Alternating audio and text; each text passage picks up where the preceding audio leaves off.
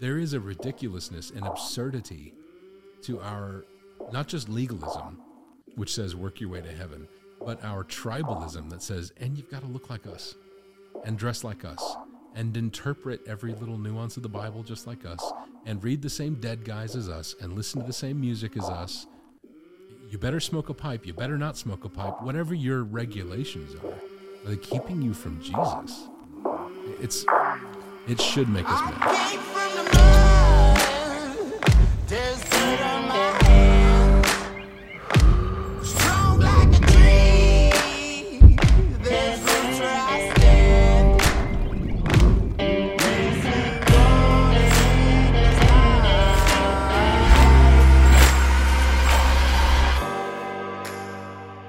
What's up, guys? I'm here to tell you this episode is brought to you by Crowd Health. Crowd Health is a new, fast growing, tech enabled, well capitalized, community powered alternative to traditional health insurance. Founded by Andy Schoonover, a proven founder and entrepreneur with a successful track record, including a $100 million plus exit. By the way, Andy's been on this podcast in the past. Crowd Health uses the power of crowdfunding, member ratings, unlimited choice, and huge cash pay discounts to provide a simple, considerably less expensive solution to managing your medical bills. Crowd Health gives you full agency and sticks with you no matter where you move or what jobs you take on. You've heard of Big Pharma, but you may not know Big Insurance is actually the man behind the curtain. With 12 of the last 15 heads of the FDA taking jobs in Big Pharma and 64% of its funding coming from private industry, don't hold your breath waiting for the government to save the day. It's safe to say our system's broken. It's time to take your well being into your own hands, and Crowd Health helps you do just that. You'll pay into your individual account monthly, and if you ever want to leave, you'll simply pay a $250 closing fee, and they will return the entire balance in your account to you because it's your account. Because it's crowdfunded, we all have a vested interest in each other's health. They even cover up to $300 a year in routine wellness visits. So far, for every $100 members have paid into their accounts, an average of only $30 has been paid out. So you can expect to see your money grow in your account over time. Take that, big insurance. Join today by visiting joincrowdhealth.com and using the promo code KLP to pay only $99 a month for the first three months. That's joincrowdhealth.com, promo code KLP. Join Joincrowdhealth.com. Get you some.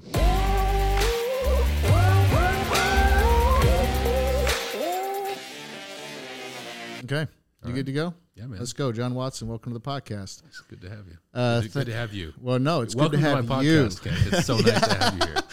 You know what? I bet if you had this podcast, it would be way better. Uh, no, I highly doubt Um, that. It would be f- far fewer episodes Yeah. than currently exists. Um, thank you for your time. You're welcome. One of the things that has been interesting working at a church is seeing how busy pastors are. I think pastors tend to be maybe way busier than uh, most might assume. Um, you have prepping for sermons, you have prepping for teaching, you have pastoral care, you have trying to handle the organization. You have you have a lot.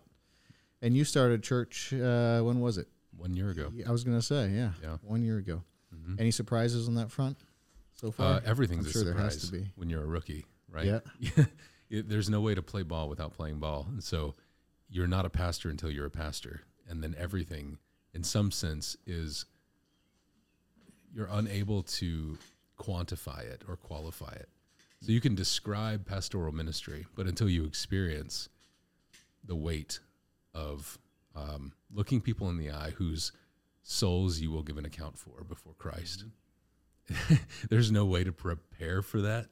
So in some sense, everything's been a surprise. But you're right that um, some people just don't, we don't think about the kind of Monday through Saturday reality of our pastors. So Yep. even my mom, who lives about two and a half hours from us, um, asked me several months ago. So what do you what do you do? Well, you know, I'm a pastor. She's like, oh, I know, but so you preach, but like. Is that all? like, no, it's it's not all. As a church planter, you're the bookkeeper, and you're you know you're the treasurer and you're the administrator and you're the marketing guy and you're the Yep. website guru and you know Yeah. all those things but there, uh, what could be better Yeah. right Yeah. Um, it's going really well for you guys. That's what they tell me. I mean, it seems to be going very well for you guys. The Lord has been kind to give a growth that is not um, sensational. Mm-hmm. Sensational growth scares me Mm-hmm. quite a lot, but reasonable, steady, healthy growth um, feels good. It's Yeah. satisfying. Well, the one thing that it sounded like you have some boundaries around is protecting your evenings. And one of the things that I've noticed too, I'm not a pastor, but just working at a church is, you know, people tend to have jobs and then the church stuff, you know, on their end works better like nights and weekends. But the inverse is true where it's like working there is my job or working there is your job. And so then if you're working there during the day and then doing all the evenings and weekend stuff, then it's just all the time. right. And uh, you blocked out a night a week or something like that. That's helping you have some boundaries around that. Yeah, what we've done uh, for the last year is Fridays are family day, and we don't we don't see people. we'll go to Costco, right? Because hot dogs. Yeah. But there's no there's no social because as a pastor, you know your your ministry and your social life, the lines are very very blurred. So when does hanging out with your friends who are also in your church become work? And so to protect that uh, that family rest, we blocked off a day where it's just the family. That was Fridays. Saturdays we're open to social engagements, but it's no work meetings, no phone calls, that sort of thing. Um, today is the first day that my wife and I agreed to shift that to Saturdays and Mondays. So um, I'll let you know in a couple months how that's. Oh, so you're shifting going. away from Friday being the family day hmm to Saturday and Monday. Right. The downside on Saturday is going to be it's the day before you preach. That's going to be in your mind a little bit. Yes. The upside to Monday is it's kind of like the big day's over, and then you have that. You can Yeah. really relax then, probably Sunday night and into Monday. Yeah, I'm not sure how I feel about that yet. I, I think what tends to happen on Mondays is kind of a paradoxical reality where, on the one hand, I'm jazzed from Sunday, right? I mean, you know the feeling where you go to church and the Lord wakes something up in you, and you're just like, ah, I've got energy to spend for the kingdom, right? So, as a pastor, I, I, I want to go, I get that as well, and I want to go expend that energy and start sending emails and writing the next sermon and doing all these things. And on the other hand, I'm never more drained than on a Monday. I'm just so tired, uh, soul weariness, you know. So I'm gonna have to die to the the excitement and the desire to get after it, and live in the rest of Christ on a Monday. And I, I'm seeing that as a holy challenge. Yeah. so the get after it feeling is that Sunday afternoon or Monday or both? I think it's both. Yeah, the Sunday afternoon feeling bleeds into the Monday for me. Um, but I, Okay. you know, I'm just a Yeah. rookie. We'll see how this Yeah. goes in Yeah. in the next few months. Well, this is this is entirely different um, because I don't preach or anything like that. Sunday is still like a bit of work day, although it doesn't really feel that way. But um, but I think this has nothing to do with like working in a church. But there is something about like going to church on Sunday mornings, where Sunday afternoons, often I will like just I just get this little itch to do something creative, you know, Yeah, um, or sometimes read or whatever. But I feel like energy on a Sunday afternoon. I don't really want to care to be like around people all afternoon. But um, anyhow, thank you for your time. I want to make good use of it because I know if you got home early, you wouldn't probably complain. um, did not have this on the radar when we scheduled this. By the way, it is probably 87 degrees in my little garage right now, so It's I warm. apologize for that. It's very warm in here. Um, hey, thankfully it's summer. Basically, I think we might have skipped spring, but um, spring is well on its way here in Tennessee, and it is like 87 degrees, late April, which is fantastic. I couldn't be happier. it's perfect. But my studio's in my garage and it's stinking hot in here. so that's what's happening. But um, I'll get an AC unit at some point because there's no way we're going to make it through the summer. Anyhow, I did not have this in mind when I scheduled this conversation with you because there were some things I wanted to talk about. But then in the meantime, uh, this past Sunday, Tom Cox preached at Immanuel, uh, our church, Immanuel Church in Nashville. People can Google it and go check it out. Uh, TJ was out of town and Tom Cox preached. Did you know this, by the way? I heard that uh, he's one of my board of directors. Oh, Or, cool. well, he's not the board. He is a director on the board. And Tuesday night we had a meeting, and I heard that he preached. So Yes. it's on my list to yes. go find that. I mean, Tom, I think Tom and Amy Cox, Co- uh, Cox were founding members of Immanuel, I think. I think that's right. and he's been a long time elder. And this is the first time that we've been attending, which was late 2016 that that he preached, and it was really amazing. I suggest people check it out if they want to. Anyhow, he preached on Ephesians 4 17 to uh, 24, and I hit you up, I think it was just today, via text on do you know anything about the culture of the Gentiles that this scripture passage is referencing? Because we read through the scripture that is going to be preached every week in our service planning meeting. Yeah. And so the Tuesday before Tom preached this passage, we were reading through the passage, the staff was, and I just found myself like wanting to know more. Uh, verse 17, you know, it's talking about, you know, no longer walk as the Gentiles do. And I'm like, you know, how do the Gentiles walk, you know? Um, I just wanted to know more about their culture and um, what life was like for them.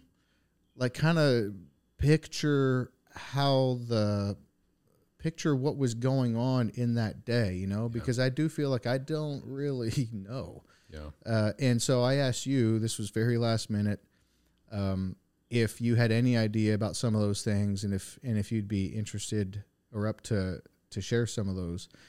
So I'd love to get your thoughts on that. Sure. Um, maybe it might make sense just to read Ephesians 4 17 to 24 is kind of the little chunk there, right? Yep. Uh, to 17 to, yeah, 24. And then there's also, pivot from 25 to 32, yeah, which is the outworking of like what Paul's really getting at. yeah.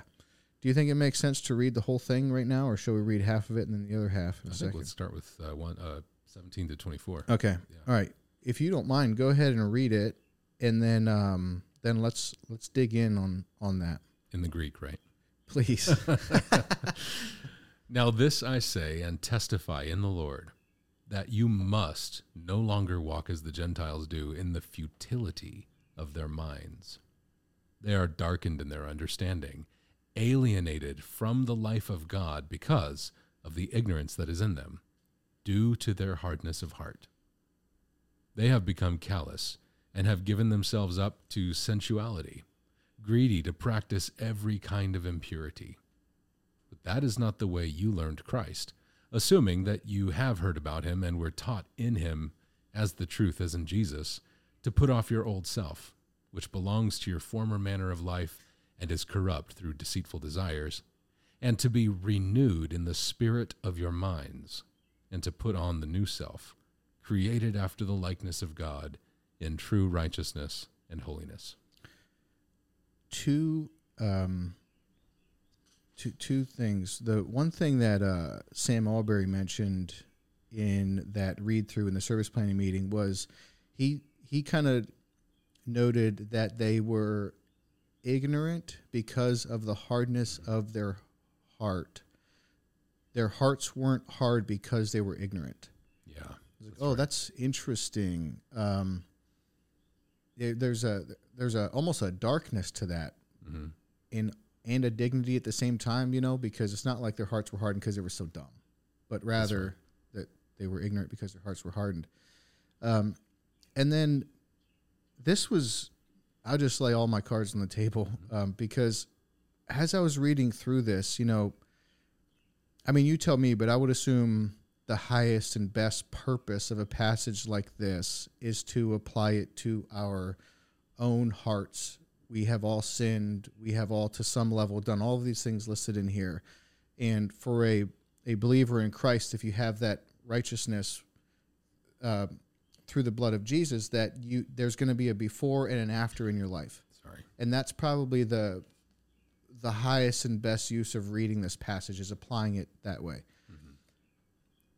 I was I was having a hard time not noticing some similarities between this passage and what's happening in our current culture. Right.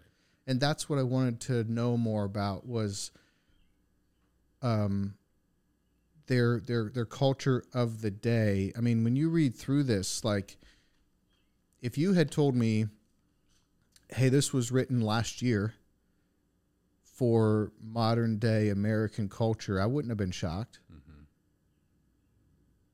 Um, and so, tell us about what life was like back then. Well, as a non first century expert, uh, but you know, someone who's studied a bit on it, um, I can tell you that Ephesus was a very important city in that part of the world. Uh, it was a port city, so it's on the water. Uh, and you know, if you read Plato's *The Republic*, which is worth a read, um, you'll you'll start to see that port cities become places that are a convergence of ideas.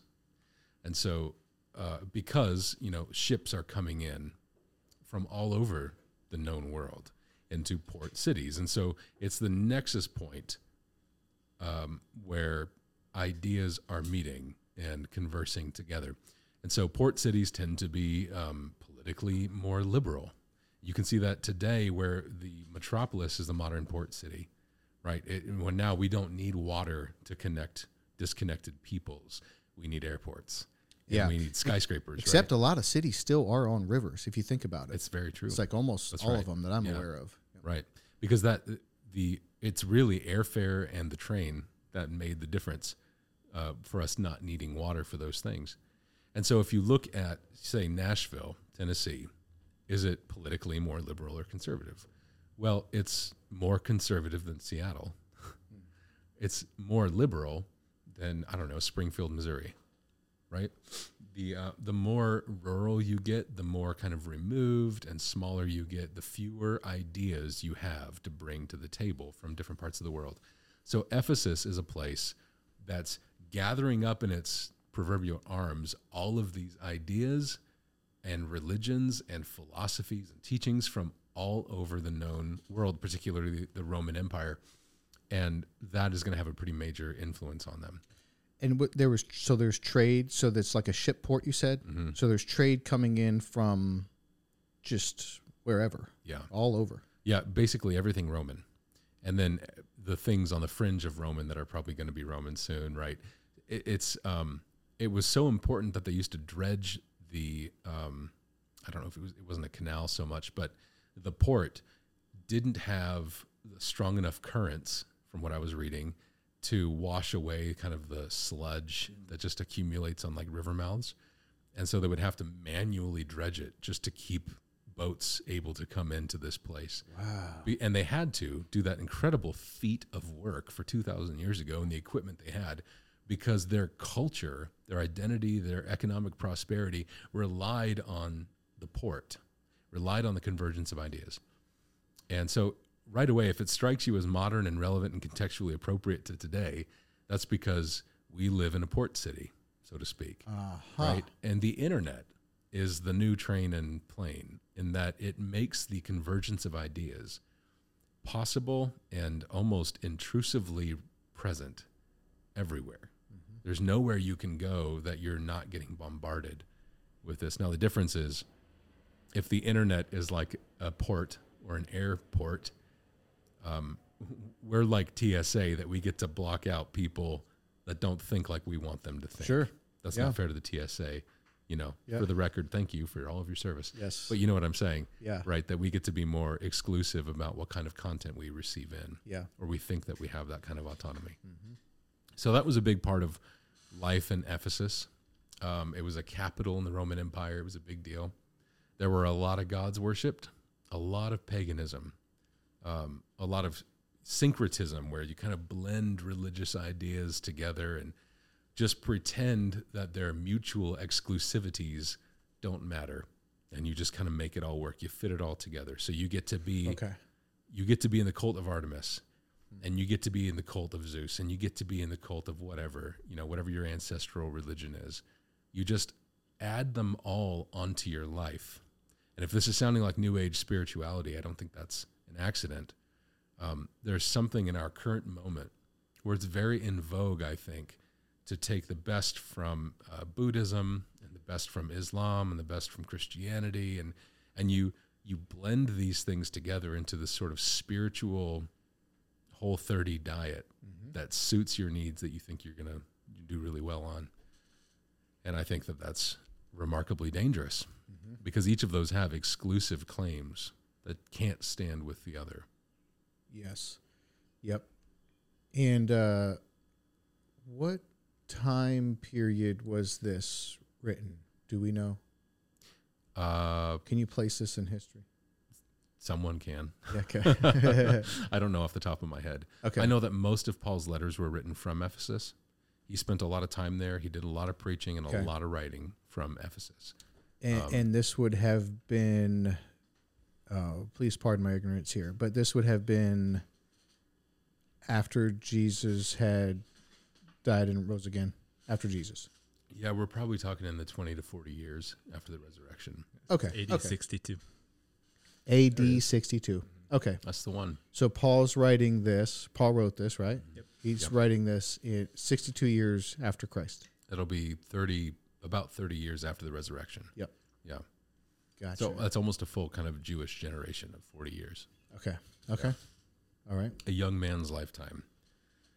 So uh, it's a port city. Uh, it's syncretistic. A lot of religions happening. Artemis is the main attraction, though, right? The the cult of Artemis, Artemis of the Ephesians, a big big uh, monument to Artemis, huge temple to Artemis. The main, the city revolved around Artemis in a particular way. So Artemis was, uh, if I remember right, the Greeks called her Artemis. The Romans called her Diana. She was a fertility goddess, and um, fertility goddesses often got a, a kind of a brunt of the worship because they can get you what you really want, which is essentially like offspring in the ancient world is wealth. Offspring are are wealth. They are security. They are, you know, happiness. They are social status. So fertility, gods and goddesses mattered a lot. And so you have this Artemis who is kind of the adopted matron of this city. So I think it's Acts 19. Paul goes to Ephesus, starts preaching the gospel of Jesus Christ and converting people who then turn from Artemis to Jesus, right? And because of the nature of this particular capital, their economy was tied up in their religion. And anytime you get money involved in a religion, uh, the religion stops being about the religion and starts being about the money, right? Like Jesus talks about money as a really good thing to use to further the kingdom and a really bad thing to serve Yeah. as a master. So it's kind of like when modern day institutions just get too big to fail. And now we have to start protecting the institution rather than the institution serving the people, which is what they're meant to do. So the institution of the religion of Artemis gets too big to fail. Paul challenges the, or sort of uh, puts cracks in the foundation of it by preaching the gospel. People start to turn away, and the silversmiths in Ephesus begin to riot because their trade, their economy is making trinkets and idols of Artemis. So if people start following Jesus, they stop buying these trinkets and the whole city's economy will crumble. That's their fear. Wow. It's a, remar- it's a remarkably prescient and modern idea. Yeah, the idea of religion being tied in with the economy is very interesting and it's also not it's also hard not to think about the current day present drink this? situation. Yeah, absolutely. That's your water, bro. Yep. Yep. Um, and here's more if you need more. Thank you. Sorry to interrupt. No, you're good. Um, yeah, I think I'm maybe I am extrapolating far too much here, but some of the some of the current cultural influences feels like that it's almost like a religion of sorts, and it's like going into the corporations. It is a religion. It is a religion. Yes, Okay. I would say so. Yeah. We have gods that we worship. We have religious duties that we do and things that we say and ceremonies that we enact that signify that we are worshiping this God. I mean, we're certainly spiritualizing the language, but the idea of idolatry permeates our modern age. We just don't bow down to actual little wood and stone and metal mm-hmm. objects. But there are still things that we created things that we center our lives around that then control us and become so big in our hearts that we can't let them fail. Mm-hmm. And now we have to serve them. So you, you raised an interesting point about us being in Nashville. You know, that was not something that was on my mind when I was thinking about this, and so it's possible that depends even where you're at in this particular country. Someone may read through this and maybe not have some of the same thoughts or questions that is that I was having. But also, you know, they may because a lot of this I feel like has hit mainstream, the mainstream news. You know, um, the mainstream media. I don't. I don't think it. I think people from most parts of the country are fairly. If we told them like what was going on in Nashville, a place where culture ideas are spread and shared and so forth, I don't think it would be a shock to most people, right? Right. They may not be experiencing it maybe in their small town and wherever that may be, Montana, but they're probably aware of it. Yeah. Um, okay, so when he says you must no longer walk as the Gentiles do, is he referring to who's he referring to by the Gentiles there? Just people that are not Jews or are not Christians? Who's he referencing there? Yeah. So the question is, um, does he mean all Gentiles, or does he mean Gentiles who don't follow Jesus? And I think, to me, when I read Ephesians four and the rest of Ephesians, first of all, Ephesians is about Jew and Gentile. Like that's kind of the main topic on the table for conversation here. Uh, so it permeates the whole letter. And when he uses the phrase Gentile or the word Gentile here, it doesn't seem to fit with Gentile Christians. He's not asking them to get more Jewish in their Christianity. He's asking them to get less pagan. So I think what he means are by Gentiles, and, and the, the word in Greek is for it's peoples, ethne. It's the it's just peoples. It's peoples of the ah. world who aren't belonging to God's family. So he's saying, look, there's a there's a people, there are lots of peoples who don't belong to Jesus, and then there's a people that do. Don't live like you don't belong to Jesus. Mm-hmm. That's the heartbeat of what he's saying here, and he he gets at that with the le- clothing language of put off the old self and put on the new self, which we can talk about at some point. I think. Yep. Yeah. So, and he says, in the futility of their minds, that is very scary to me. hmm Why is that scary? to you? Well, that seems to me like one of the worst positions you could be in as a human. Hmm. Like you have these thoughts, they're futile. I mean, I, if you- if you have any color on the word futile or the futility there of, of their mind, but I'm thinking it means it's worthless. So like they have these thoughts, they have these ways of being, these this worldview, the, their ways of thinking doesn't matter, completely useless, futile. Is that an accurate way of? Because if that is accurate, that's that's what's scary to me. Is like that seems to be. That seems to be one of the scariest positions to be in as a human because it's just worthless. yeah, And but you didn't think it was worthless, but it actually is worthless, right. completely meaningless.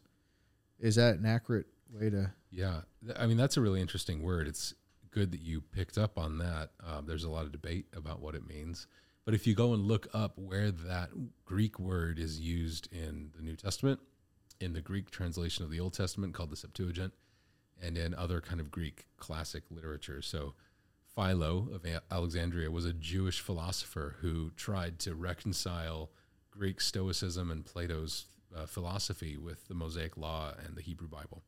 He was a contemporary of Jesus, but lived in Egypt, and their paths never crossed, as far as we know.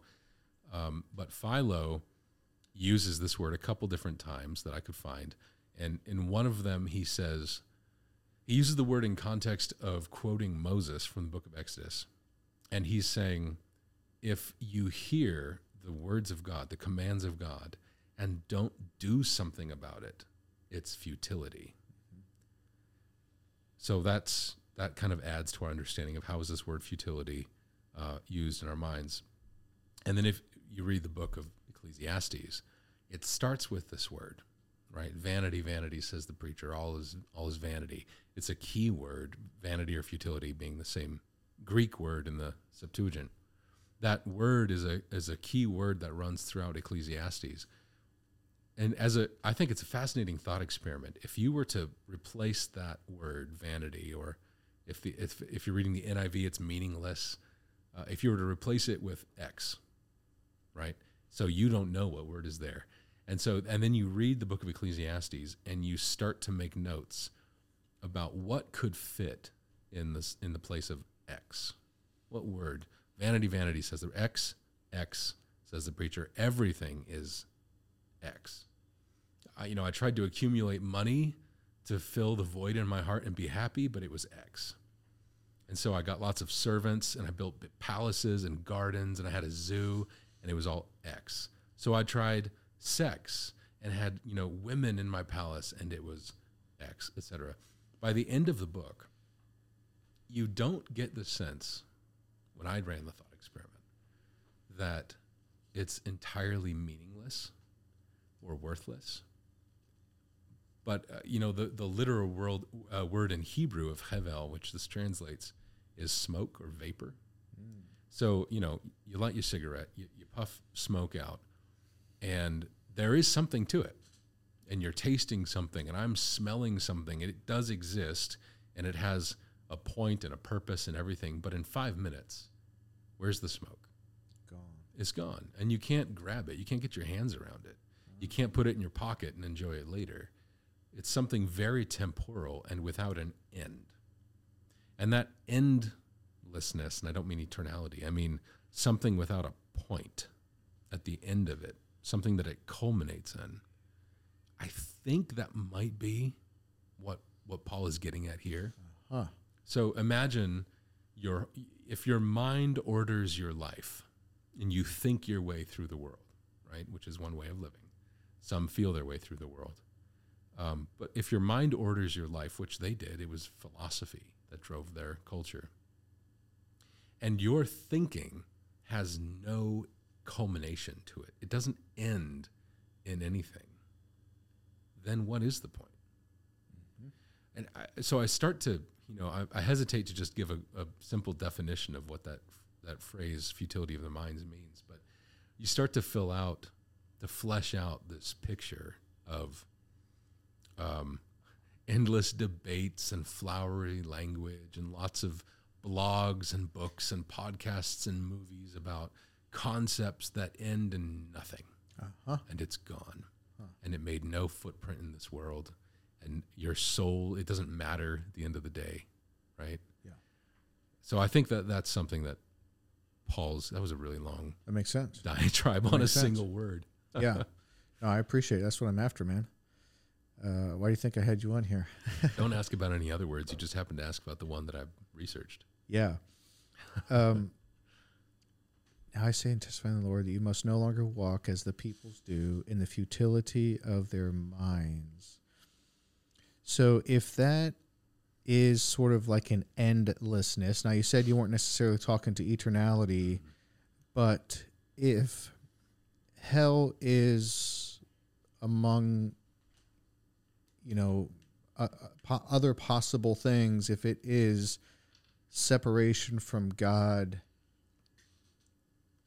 eternally. Mm-hmm.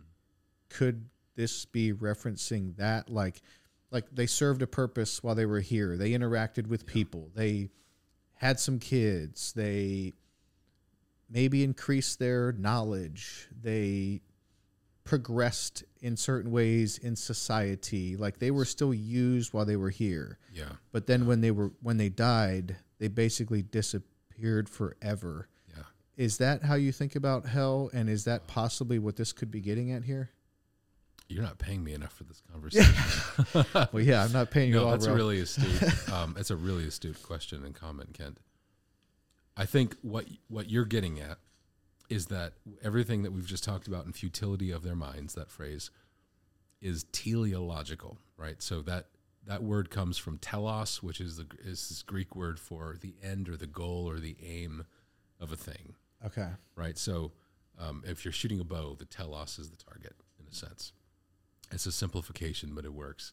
So to be teleological means to function with an end and a purpose in mind. Frankly, teleological living is what we crave. We want to live a life full of purpose and meaning so that even if we just stop existing at the end of it, Our last thought can be, at least it mattered to my children. At least it mattered to my community. At least I made a difference, right? Like everyone wants that at the very least, right? Um, God gives us the best teleological framework for living that there possibly could be, and that everything we do, you know, the Lord says, Your labor is not in vain. Everything we do here in Christ echoes into eternity, which is incredible. So you're asking about eternity and about hell. Verse 18 says that they are darkened in their understanding, alienated from the life of God. So it doesn't say alienated from God. And I think that's important. Of course, in some sense, relationally, they are alienated from God, right? If you reject God, then you're not in sort of a relation, a covenant relationship, a loving friendship with God, like we would want to be. But they're alienated from the Zoe of God, the, the life itself of God. So think about Jesus on the cross. It's my position. Um, he says on the thing that will go on YouTube and live forever. it's my position that Jesus did not spend three days in hell because he said to the thief, Today you'll be with me in paradise. It's my position that, especially in Matthew, you see it clearly. It says, Darkness descended on the land from this hour to this hour. It was three hours of utter darkness. Now, if you look at the rest of Matthew's gospel, the darkness, when, when Jesus uses this phrase, utter darkness, it talks about in parables and in true teaching without the veil of a story, the reality of someone who's rejected God being cast away from him forever. And there he says constantly there is much weeping and gnashing of teeth in the utter darkness. Jesus enters into 3 hours of utter darkness, and I think that that was 3 hours of in eterna- in eternity of anguish squeezed into a 3-hour package in his soul Uh, three hour or three day? three hours on the cross while alive. I believe Jesus experienced hell alive in his mortal body, in his soul. Dang, man. Yeah. And when he died, was received to the bosom of Abraham and the Father. I think that's what happened. Um, Reformed bros, please don't come at me. You think that Jesus e- experienced an eternity of darkness during the three hours on the cross? yeah. Wow. And he shouts out, It's finished. Not, it's about to begin. It'll be finished three days later. Hmm. I do. And to me, that I don't usually cry on the that. podcast, bro. I don't know why. That's that is intense. Yeah. That's intense. It is intense. Yeah. Huh. And I guess my point in bringing that up is Jesus in that moment was not alienated from God's presence. He was alienated from God's life. Hmm. Like in John 15, 1 through 11, he says, Abide in me. I am the vine, you're the branches. And any branch that doesn't abide in me is going to get cut off by the Father, by the vine dresser, and thrown into the fire and burned. So he's making this metaphor that you know, you, I mean, I'm sure you have a vine or a tree somewhere in your yard with dead limbs still attached to the tree. They're not drawing their life from the vine. Yep. So they're dead. A- And I, in some sense, Jesus in our place was in the presence of the Father and stopped drawing his life from the Father so that he would be a sinner in the hands of an angry God on our behalf. No, he wouldn't be a sinner. He would be sin. Like First Corinthians says, he who knew no sin became sin so that we might become the righteousness of God. He embodied evil right there in God's presence so that we could embody God's righteousness by his grace. So I think that phrase, alienated from the life of God, is pretty important. Uh-huh. And I think when it's talking about the futility of the minds of the people who don't live like God is truth, who don't live like God is the one around whom to orient their lives, like God's glory is the telos, the purpose, the point, the target of all of existence. If that's not our life, we will be alienated from the life of God.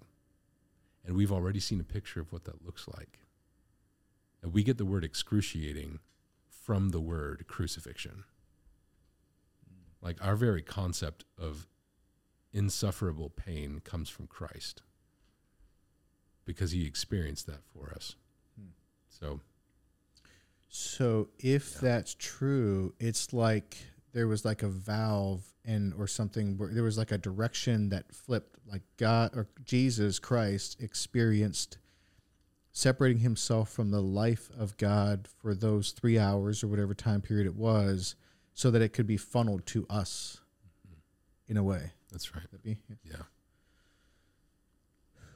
one of the things um, Tom said on Sunday, which I do, I recommend. That we have two services, nine and ten forty-five, and after the first service, Mariana was home with the kids because we had two sick kids, and I texted her and I'm like, "You are gonna l- watch the second service?" And she was going to, but I was like, "Yeah, you're not gonna want to miss this one." So uh, I do suggest people could just Google or go on YouTube and just Google Tom Cox Immanuel Nashville, and they'd Yeah. find the sermon. But COX, right? Yep, COX. And um, but one of the things he said is that we have ears to.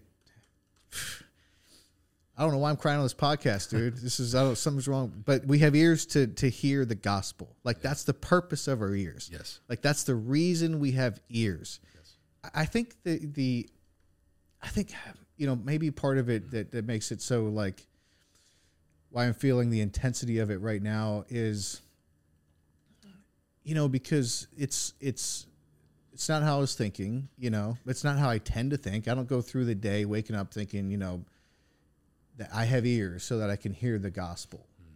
But but also part of it is so I feel like a sort of a, like a like a strong like a draw back to like this is good news, you know, like this is like the highest and best Yes. use. This makes sense. Like mm-hmm. if what we're saying about God is true or real and, and he is that central to reality, to creation, to us, and this is what how our lives can orient to that. Uh, and this is how l- love and God's purpose can be spread in the world. That makes sense to me. Like, yes, that would be the reason we have ears. It is that central. It is that critical. It is that important.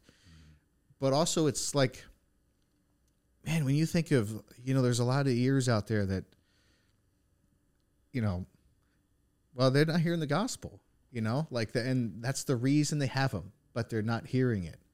Is um, it's uh,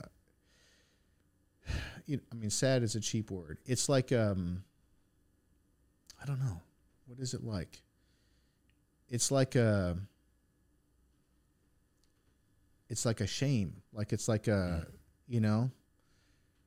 Yeah. So the all right. So they're the futility of their minds. They are darkened in their Sorry, understanding. I'm just like letting what you said soak in. That's really, yeah. yeah. Psalm 115 says, The nations, the Gentiles, uh, make idols of wood and silver and stone, and having ears they do not hear, and eyes they do not see, and mouths they do not speak. And those who make them become like them. And there's a reality that what you worship is what you are moving toward and becoming like. Right? The thing that you bow down to, um, you're just going to start to image. And so here you've got Paul saying, You're going to bow to Artemis? You're, there's futility in your mind. The end is nothing but separation from the life of God who is life. Like he is the living God. He is existence in a sense. I mean, his name is I am that I am. He is the existing one. That's the end of that. Uh, bowing to idols, you become like idols. 1 Corinthians 3.18 says, we all having beholding the glory of the Lord with unveiled face are being transformed from one degree of glory into another, into in, transformed into the same image from one degree of glory to another. So if we worship idols, we become like them. Our ears that were made to hear the good news and glorify God stop working. And our eyes stop seeing. And our mouths stop speaking his praise. That's why he says here that it's not about their ignorance, it's about the hardness of their hearts that led to their ignorance, that led to their futility, right? The the flip side image of that though, it's the Westminster Confession says it in question one, larger catechism or shorter catechism, what is the chief end of man? It's to glorify God and enjoy him forever. That's what we're made for. That's our telos, our end. And so Paul is saying in 1 Corinthians 3, 2 Corinthians 3, I think it's 2 Corinthians 3 and, and 318, that our end is to gaze on the glory of God in the gospel and by gazing at his glory become more like him from one degree of glory to another. It's how we become Christ like as we take long looks at, at Jesus in the gospel. Uh, I think Tony Shepard calls that the um, boon sauce. I don't know why. You'll have to ask Boone him. or boon? boon. Boon Yeah, sauce. you just have to ask him next time. I will. on Ha- the I will ask. I've not heard that term before. Say, do you have the boon sauce? Okay. Yeah. Huh. Yeah. I'll Yeah. ask him. But yeah, I think that idea is fundamental Paul's, to Paul's theology.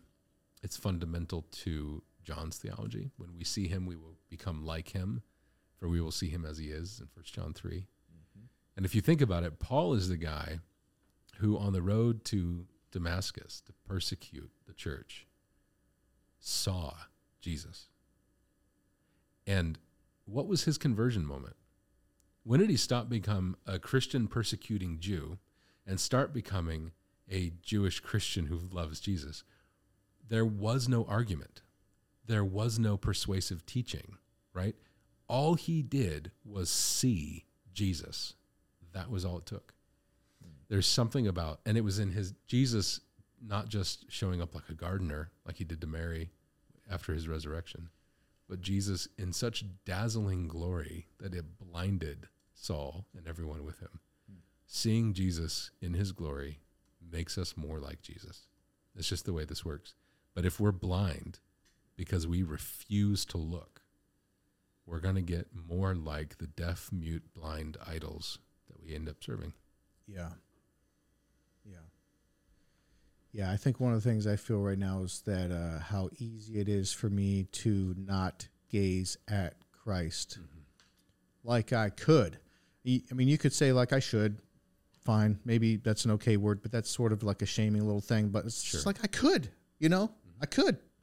Um, and it's like it's it's shocking to me how quickly I can drift in my attention Yeah. and desires away from the thing that is most central to life. Yes. But I think what I was feeling, you know, when I was thinking about these people with ears that are made to hear the gospel, but they can't hear it or they don't hear it, is it's maybe consequence. Like there's just a there's such a consequence to that.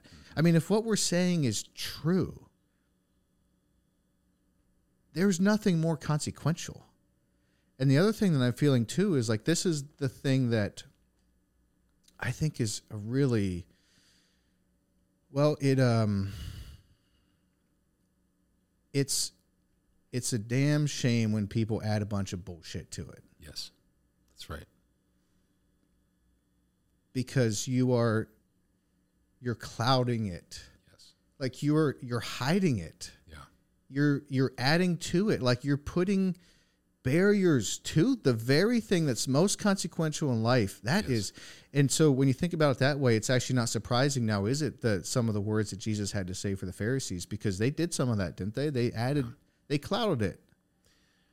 Yeah, I've, yeah, very much so. It didn't stop with the Pharisees, though, right? Uh, Um, Galatians is a whole book written from Paul to a church who had received people that were adding to the gospel, clouding it, making it harder to get at. And I think it's Galatians 3 that begins in English. I'll never forget. This was 10 years ago at a little church in Washington we had a guest preacher and he had this very uh, remarkable voice, very preacherly voice, and was reading this and said, "Oh, foolish Galatians, who has bewitched you?" And that his pronunciation of you know Galatians has become a meme in my household for many years since. Um, but there's something where we read that and think, ha ha ha, oh foolish Galatians. Um, Paul's screaming at him. He's grabbing them by the shirt collar and shaking them like, you idiots. How could you let this happen? How could you let anything come between you and the free offer of salvation in Christ? Like you seriously, you you've been freed from 613 laws in the Torah and you want to add some back? Mm-hmm. What are you smoking? Mm-hmm.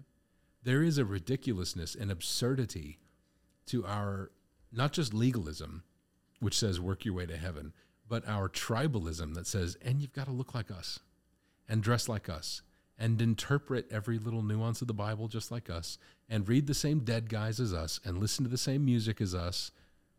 You better smoke a pipe. You better not smoke a pipe. Whatever your regulations are, are they keeping you from Jesus? Mm-hmm. It's it should make us mad. That's a that's a strong point about the legalism, but then also the tribalism. Because what you're explaining, actually, the tribalism is legalism. It's just cloaked as tribalism. Yes, and that's right. dang, Yeah. That's a more sneaky one. That that I wasn't thinking about, but that's actually I think that's a really strong point. I could see it depending on someone's context. Like I can envision a context where the straight up legalism, do this, do that, you know, laws that they're adding back into it is maybe more prevalent. But uh, I kind of feel like in our context, maybe the tribalism might be the the more ready temptation. Yes. That's a that's a strong point. Yeah, it's a it's a subtle dagger. You know, there's a story in J.I. Packer's book Evangelism and the Sovereignty of God, which is well worth reading um, for anybody. Right off in chapter one, he says Charles Simeon, who's this great old preacher from the 1700s, uh, he was a Calvinist preacher, so big on sovereignty and election, and you know all these kind of Calvinist doctrines.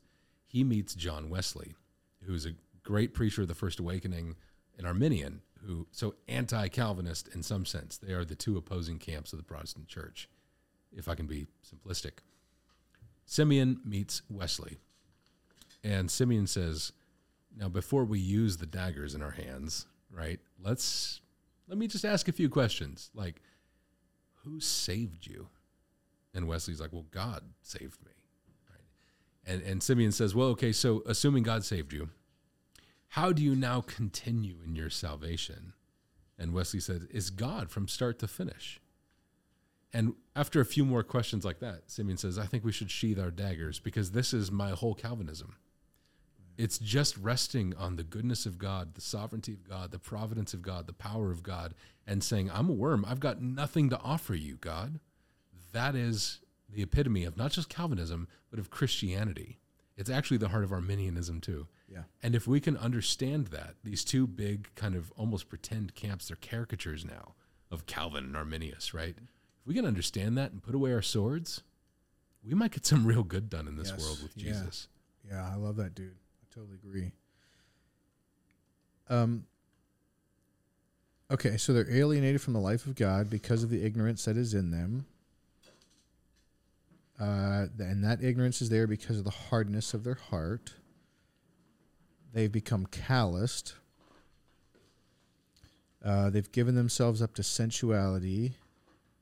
They're greedy. This is an interesting phrase. They're greedy to practice every kind of impurity. Callous, giving themselves up to sensuality, which is interesting. I want to hear a little bit about that because that's a, you know, you could give yourself up to a lot of things, but they're giving themselves up to sensuality. But greedy to practice every kind of impurity. It's almost like there's a, I feel there's like a, there's a, like a, loud in the microphone. Sorry. what's that? Oh, go for it. Go ahead. Sorry, I interrupted a point. Oh, you said you weren't going to bring a pipe because you didn't say I wasn't gonna. Oh. I just said, you know. You said the pipe wasn't going to work on the podcast, which I didn't. I didn't push back on or ask you about because I didn't understand why the pipe wouldn't work on the podcast. what I said was cigars have a longer burn life. That's sure, yeah, but also you know, you know how to smoke that thing well. Um, yeah, yeah, yeah. There's one right here. I'm sorry to interrupt you. No, no, you're fine. But yeah, it's just interesting that being like greedy to practice every kind of impurity. It's almost like there's a um, there's like a somehow there's a drive to it's not like something you just sort of drip into or drift off to or happen into but there's like a push towards the uh, practicing every kind of impurity i guess that would be probably what the nature of sin results in isn't it Yeah, think about it generationally. Um, you know, someone's parents, you- you're raised in a house that's like, you know, don't don't drink alcohol. It's the devil. Don't listen to music with drums. I don't know, whatever the thing is, like don't wear pants if you're a woman. Like whatever your thing is that you're not allowed to do. The kind of stereotypical response of the next generation is to go out and do that to an extreme degree yes says the guy smoking a pipe. Um, and that's just human nature. Human nature is you can't tell me what to do. I'm I'm a free man, right? I'm going to go do what I want to do, and I have the self control to keep that in bounds or whatever. And it can very easily end up becoming a greed of like, tell me what else was off limits that I can have. yeah I just feel that very personally, and I see that in my generation growing up right now, and and this moment that we're in in America doesn't. I mean, it shocks me, but it doesn't surprise me because I'm like, well, yeah, I, I kind of get it, like there, but for the grace of God, and I'm wrestling with my own versions of that, but uh, that's that's kind of what human nature does. And there was a, a pastor in the fourth century named John Chrysostom. John the Golden Mouthed, they called him. That's what Chrysostom means in Greek. It's Greek. Yeah, it's Greek. Uh, he was a pastor in Antioch in modern day Turkey. And yeah, he was a phenomenal preacher. We've got a ton of his sermons still. They're really, really interesting. If you ever look them up, they're usually online for free. Um, not recordings, because, you know, oh yeah it was prior to, yeah, yeah. that was a joke. but there's like Sorry. transcripts Yeah, i'm tracking transcripts. I'm tracking. So anyway, um, Chrysostom wrote on this passage, uh, wrote a sermon and preached it on on verse 17 specifically, and he talked about the culture. Now I don't know if he was talking about first century Ephesian culture or fourth century culture for his audience. That's not a huge span of time, so I'm going to read a little bit of license into that of like maybe it's not that different, right? Maybe we don't change as much as we think we do from one kind of century to the next. But what he said was interesting to me. He said basically, look, you're you're greedy for gods that the the tales of the gods coming down and fornicating and you know cheating on their spouses with humans. You look at that and go, "Ah, truth. The gods are like us. We can worship these gods." And then we tell you of a God who's raised from the dead and is nothing but purity, cleanliness, and goodness. And you said, that's a fable. There's a greed in that for everything that's not right. And then he says, you, you look around with your eyes at this world and you look up at the sun and you go, oh, look, this, this thing is glorious and bright. And because of the sun, plants and seeds can thrive and are nourished. So we should worship this thing that's so powerful and good. And he says, well, the sun is dependent on other things. It's not an ultimate good, it's a secondary good. And of course, he doesn't have the sort of modern science that we have, so he doesn't know what the sun actually is. But even he's like, look, the sun can be obscured by clouds. A cloud, though not as powerful as the sun, can still master it for a time. So why are you worshiping that thing? And he says, the sun nourishes plants and seeds. Fine. So does dung. Why don't you worship dung? right? So he starts poking holes at their logic of all the things that they want to worship in these pagan cultures. And he says, You worship fire. Okay. Fire knows neither friend nor, foe.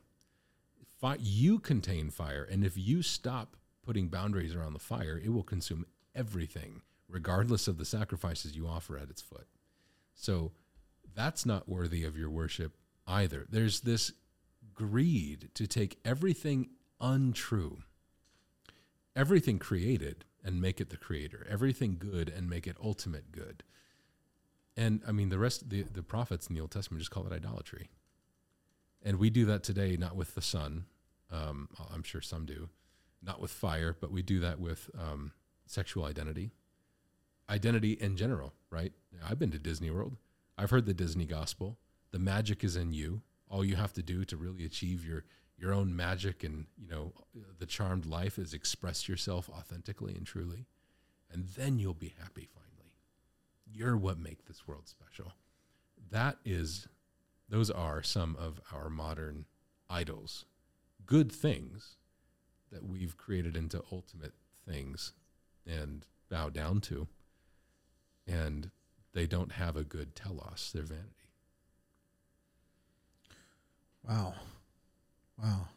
Yeah, you're that is interesting that that See, I never thought of it exactly like that. How that we we can get on board with these other gods that are like us, but the pure true righteous God we don't we push back on. So there's that there's that greed to practice every kind of impurity also in us to some degree. I mean, there's something about our modern moment that's also very ancient that says, let me rephrase that. The idols that we worship demand no sacrifices that we aren't already willing to give, desiring to give. Um, there's something about me that I feel is repressed and I really want to express it. Um, but, you know, society tells me that I shouldn't be that. But if I can worship a God that demands that I sacrifice the opinion of society and just be who I truly am, that's great. That's not really a sacrifice. The, Christianity is the only religion I'm aware of that actually demands that you die. That you take all of your desires, all of your fleshly I wants, and put them on the altar and say, I have been crucified with Christ. It's no longer I who live, but Christ who lives in me. And the life that I now live, I live by faith in the Son of God who loved me and gave himself for me. Nothing else is so true. I mean, what is a, I don't know a better apologetic for the truth of Christianity than to say, what else could account for a bunch of people denying themselves and following Christ other than they've had a real encounter with the real God? And that's the opposite of vanity. It's the opposite of darkness. It's it's light coming in your understanding, not darkness. It's being connected to the life of God instead of alienated. Yes. Well, I feel that greed to practice every kind of impurity. I feel that greed in me. Like objectively, okay, if we think about this just for a second, if we think about what we're saying about God is true and that the way our lives work best is actually best for us, best for others, best for all involved for the way we're remembered potentially for a generation or two um, is if you orient your life towards God, but it's actually not about you, but it's about God. That would seem like that just would be the way you'd want to go about things. But see, even as you're saying that, I'm thinking in myself, like, I push back on that a little bit, you know, like even now I feel like, oh, come on, you can't take it all away from me, right? right. Like, yeah. like you gotta, I gotta like live my own life here to some degree. Like there's something I feel that thing inside of me that pulls towards wanting to to live my life for myself the way I want to live it a little bit, even though I know it's like not the best. I know objectively that's not going to serve its highest purpose that way, but I feel that draw. Yeah. And that draw is basically the it's basically sin, right? That's what that draw is. I have a dear friend who's a fairly well known country musician, so I won't name him and incriminate him. But he said, like everyone who knows me is immediately like, oh yeah, I know you're talking about. Um, he said to me the other day, because I offered him a beer, and he said, you know, I couldn't drink until I met Jesus. And that stuck with me because Christianity is laying everything you are and everything you love it's not laying it on the altar, it's nailing it to a cross. And then the risen Christ, who leads a host of captives in his wake and gives gifts to men, gives back to you more than you can imagine. And, you know, my, my dear friend's part of his story is he received from Christ the gift of being able to enjoy alcohol to the glory of God rather than to the glory of his own flesh, mm. which would be vainglory, right? Yes. Futility. Yes. And that is to be a Christian isn't to stop living and become a, an ascetic sort of monk who lives in a hermit cave. There have been Christians who do that. Not many of us today, right? To be a Christian is to say, not what I will, but what you will. Trusting that, you know, like James says, every good and perfect gift comes from comes from above, from the Father of lights, in whom there is no shadow or variation due to change. And we sing in the doxology every week at our church, you know, praise God from whom all blessings flow. Mm. Right? Um, Psalm 84, I'll probably misquote it, says something like, I had rather be a doorkeeper in the house of my God than to dwell in the tents of wickedness. For, and here's the rationale the Lord God is a sun and a shield. So he's all light, all all vitality, all goodness, all warmth, and he's all protection. He goes before you.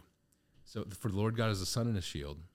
He gives grace, he gives gifts, and he gives glory. And he withholds no good thing from them that walk uprightly. Like, do we believe that?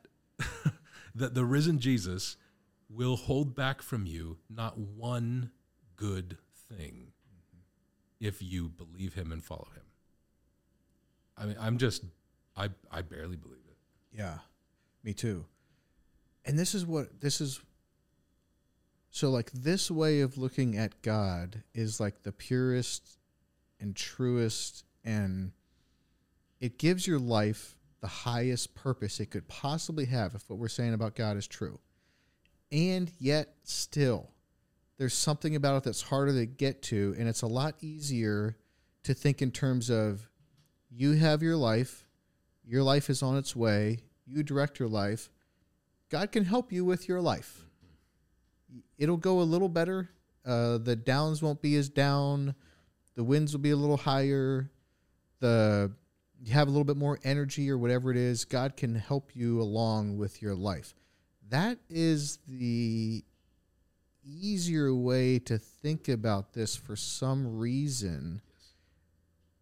And I guess sin would have to be part of that reason. I can't think of another reason.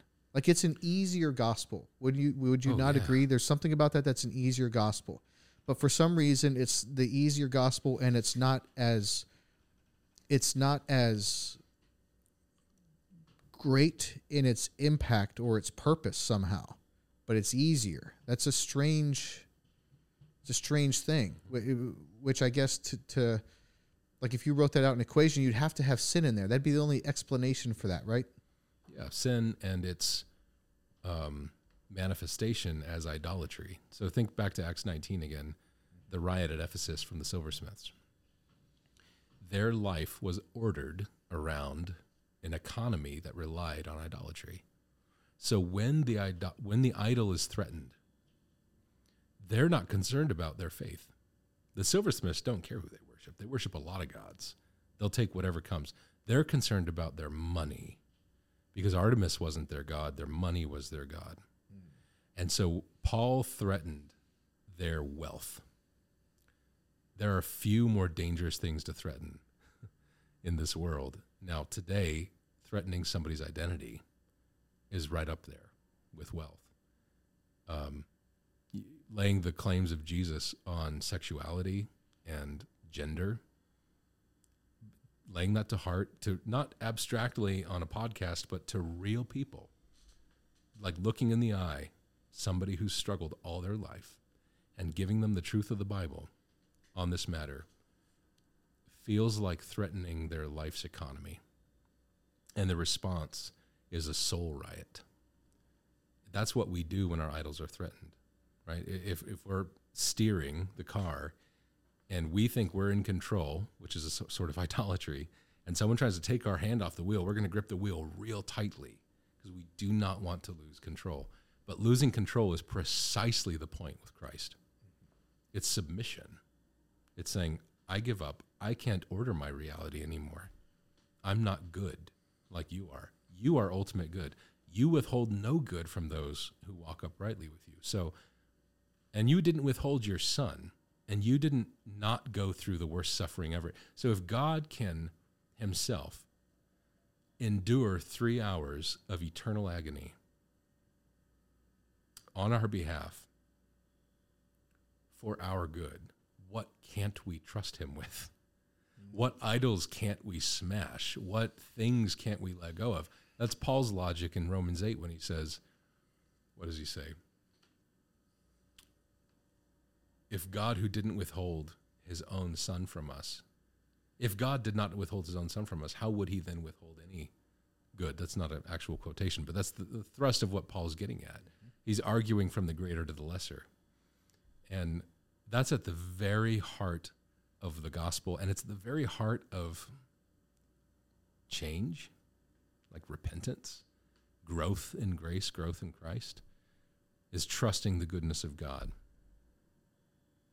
I have a friend who's helping me see that right now, who's wrestled with that more deeply than I can imagine wrestling because of abuse in their past. And walking through the journey of seeing, coming to the conclusion God must be like an abuser to allow these things to happen. And getting through that all the way because of the cross to see if God is God, then he must be the fullest expression of everything that he is that's imaginable. There must be no one more loving than God, no one more merciful than God, no one more just than God, and therefore no one more generous and kind and good than God. And if that becomes your ordering principle of reality, then you can receive anything from his hand. Like Job says, though you slay me, yet I will still praise you. Man, can you imagine what it would be like to live life with that conviction fully settled into our hearts? Mm-hmm. Mm-hmm. Yeah. It's amazing. Yeah. So then that would make sense why the the view that we could take the the sexuality thing as an example that say the traditional Christian view of sexuality would be not just disagreed with, but it would be perceived as threatening and dangerous. Yeah. because it's possible that in some cases it's it's speaking to an idol. And for that to change it's perceived as uh, or received as a threat as danger as an attack. Yes. yeah I think the best example of the heart of Christ to people who struggle letting go of idols isn't now I'm not to say there's some better parts of scripture in, than others but if you just go to the prophets who who say you know woe to you because you go and, and lust after every Egyptian under every green oak or whatever you know read Ezekiel and Jeremiah and Isaiah and it's very kind of sexual in in its talk of like betraying the God of the covenant. That is true and that's there. But if you want to see the real heart of Christ most fully explained, because the fullest revelation of God is in Christ, right? That's where we get the clearest picture of who God is. If you want to see that, um, I think go to the Gospels and you see the rich young ruler who comes and says, Good teacher, what must I do to be saved? And Jesus says, Why do you call me good? There was no one good but God alone. You know the commandments, right? And he lists out some of the Ten Commandments. And the rich young ruler says, Yeah, not only do I know them, I've kept them since I was a small kid. Like I I can honestly say in my integrity before Jesus, I'm doing all right. And Jesus says, Well, right on, man. I'm proud of you. Good job. So uh, really there's just one thing left. So go ahead and go sell all of your great many possessions and, and give it to the poor because it's no use of you. And then and then follow me. And it says the rich young ruler went away sorrowful. We have no story of him coming back. He might have.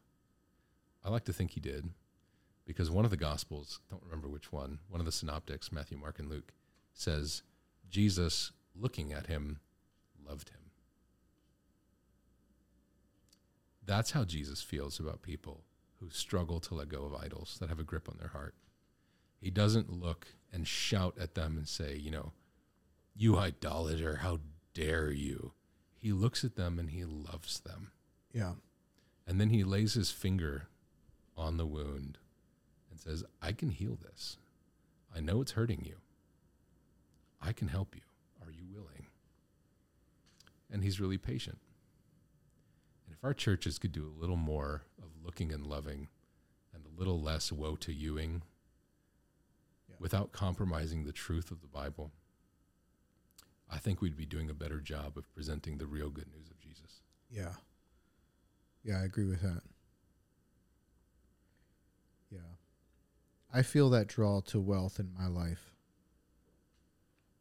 I think, you know, if I were just to pick, like, I would be very wealthy. And also, that would just happen to be God's purpose for me. Like, and, and everything else could still be the same, Yeah, totally. you know? Yep. The, um, do we know much about them giving themselves up to sensuality? What? How did that manifest itself then? Do we know much about that? I don't know much about that in terms of, um, in terms of Ephesus, primarily. We know that paganism in the first century in the Roman Empire was just sensual in general, which makes a lot of sense if your gods make a lot of um, reasonable demands of you that don't cost you a lot, but then they give you lots of the things that you already want. Then it its natural expression is sensuality. I mean, most religions end in some kind of sensuality. That's a really big statement to make publicly on a recording. That's probably not true. I don't know that. I haven't researched that. However, what I mean is this there are lots of religions that the whole point is like, guess how many virgins you're going to get in the new life? Right? Or it's okay, you can be polygamous now. No worries. Um, that's a pretty common thing. Now, Gnosticism or proto Gnosticism, like what preceded the sort of full formation of the religion, seemed to have taken hold in Ephesus by this time. And Gnosticism taught the separation and almost antagonism between flesh and spirit. Uh, like material things are bad, spiritual things are good. Therefore, worldly knowledge is only kind of partial and not that useful, but there's this higher plane of secret knowledge. And if that sounds like the Freemasons, that's not on accident. If there's this higher plane of secret knowledge that everyone has to attain to, and again, the natural result of that isn't that you become a total ascetic and do away with all material things. One might think that is the case, but the actual result tends to be sensualism. You say, well, if this, if the flesh doesn't matter, if uh-huh. material stuff doesn't matter, then I can do whatever I want without consequence because I have higher knowledge, because I'm a spiritual being. Well, the resurrection of Jesus gives no room for duality or for Gnosticism. He is flesh and blood. He eats fish. He's got scars on his hands and feet, and he passes through walls and ascends to heaven. Like God created both flesh and spirit. God is spirit, but God, like God, is over all of these things, and in Christ marries the divine nature and the human nature into one, which is just mind-boggling to think of. But it gives no room for us to say the the flesh doesn't matter, materialism, you know, this world, this stuff that you can touch, it it doesn't matter. It matters a lot to Jesus. And First Corinthians says, I think three different times, Paul says in that in that letter, do you not know your body, that body, is a temple of the Holy Spirit? That leaves no room for sensuality. And Paul teases that out by saying, okay, thought experiment. You are you are a member of the body of Christ. Let's say you're a thumb, right? You're a thumb on Jesus' body. And you go into a prostitute. You have just united the body of Christ with a prostitute. Far be it from us to do that. So the body matters, flesh matters, material atoms and molecules matter to God. He has sanctified it all. He has consecrated it all by the resurrection of Christ. And so the the opposite end, without the resurrection, sensuality is is one normal way that we go. The other end of that same the flip side of the same coin is a deep asceticism where we try to achieve sort of nirvana and an out of body kind of an emptiness and a nothingness. Both of them say the body doesn't matter. it's one coin with two faces. The resurrection is the only thing that actually dignifies the real humanness of humans and says, you are a body and you're a spirit. And both of those things will never be disentangled in the eyes of God. And you're going to be united to your body, body and spirit, for eternity before God. And I, it's just a, it's an incredible. There's no other worldview. There's no other religion that explains reality and dignifies reality like Christianity. So anyway, I got away from the actual question. I started talking about the resurrection, but Well, I think that's. I guess it could depend on someone's perspective to a degree, but I also feel like objectively, like what we're saying, what what traditional Christians believe about God is like the best case scenario. It just so happens that when you follow the Christian virtues, because we were talking about this last week with Chad Mika Karger, humility, patience, love, selflessness, um, you know, so on. It it just so happens like when you do that, your your life does actually work best. yeah, And then when we think about like how we got here, why we're here, where we're going, I mean, it just seems to me like Christianity is like the best case scenario. And I wonder if like some people look in on it and think they got to be making some of that up because like that's yeah, that's either they're thinking they got to be making some of that up because that's too good to be true, or they're or they're misreading the situation and thinking that it's like all or they're or they're buying into some of this other you know bullshit that some people are adding to it and thinking well you know i don't want to they, they they see the legalism stuff that gets added to it and think well that's no good way to live your life either which a lot of that we would totally agree with yeah. um I, I, I wonder if most people, another big statement, I have to be careful with hyperbole. it's, it's a problem for me.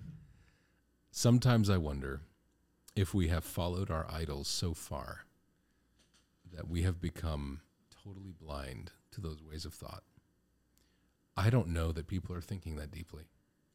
The people in my experience, as a pastor and just as a Christian in general, that ask that ponder the sort of things like man this person is living like jesus is real how is this possible? Like the people who go down that rabbit trail seem to be the people who've hit absolute rock bottom of the pit of despair. Just made myself think of the princess bride. You seen that? The pit of despair? I don't think you know i what i'm have. talking about? No? All right it's fine. Viewers you know what i'm saying. Yeah. uh, it's worth watching. Um, the people who have hit absolute rock bottom, nowhere to go, nowhere to turn, in the lowest of low, start um, YouTubing and Googling their big questions and find people wrestling with these things in places like this. Um, and those people are the ones that often will come to me like, I- it's hard for me to believe that God's even real, let alone kind. Except because of my despair, I'm looking around and I'm seeing how these people are living. And I have no explanation for it. But the resurrection, yeah that's all I've got. Yep. That's that's how it's designed to be. Yep. all right we're not going to spend this much time on the next chunk but Mhm. because we reference it could you just go ahead and read then verses 25 to the end there Yeah. 32 I'm in the wrong chapter. Hold on. Ephesians 4 25. There it is. Therefore, which immediately signifies to us that, or signals to us that we're building a logical argument based on what preceded. Therefore, having put away falsehood, let each one of you speak the truth with his neighbor. For we are members one of another. Be angry and do not sin. Do not let the sun go down on your anger, and give no opportunity to the devil. Let the thief no longer steal, but rather let him labor, doing honest work with his own hands, so that he may have something to share with anyone in need. Let no corrupting talk come out of your mouths, only such as is good for building up, as fits the occasion, that it may give grace to those who hear. And do not grieve the Holy Spirit of God, by whom you were sealed for the day of redemption. Let all bitterness and wrath and anger and clamor and slander be put away from you, along with all malice. Be kind to one another, tender hearted, forgiving one another, as God in Christ forgave you. I thought to the um it's interesting where he goes in verse 25. Therefore, having put away falsehood. And this is interesting what comes next. Let each one of you speak the truth with his neighbor. Because it seems to me that currently truth is also under attack. Like Yes. there's no truth anything is true. Your truth is my truth is your truth is your. It's like that's like circular reasoning. It's like I don't even. Unless like- I don't like your truth, in which case your truth isn't truth. That is that is true. Right? Yeah, It starts to you're put right. a You're chink right. in the armor. you're right. But you know when you put those, uh sometimes you put a formula in Google Drive in like Google Sheets or whatever, and you mess the formula up and it like meh, it gives that Yeah, like yeah. error button. It's Totally. like eh, Yeah. no circular.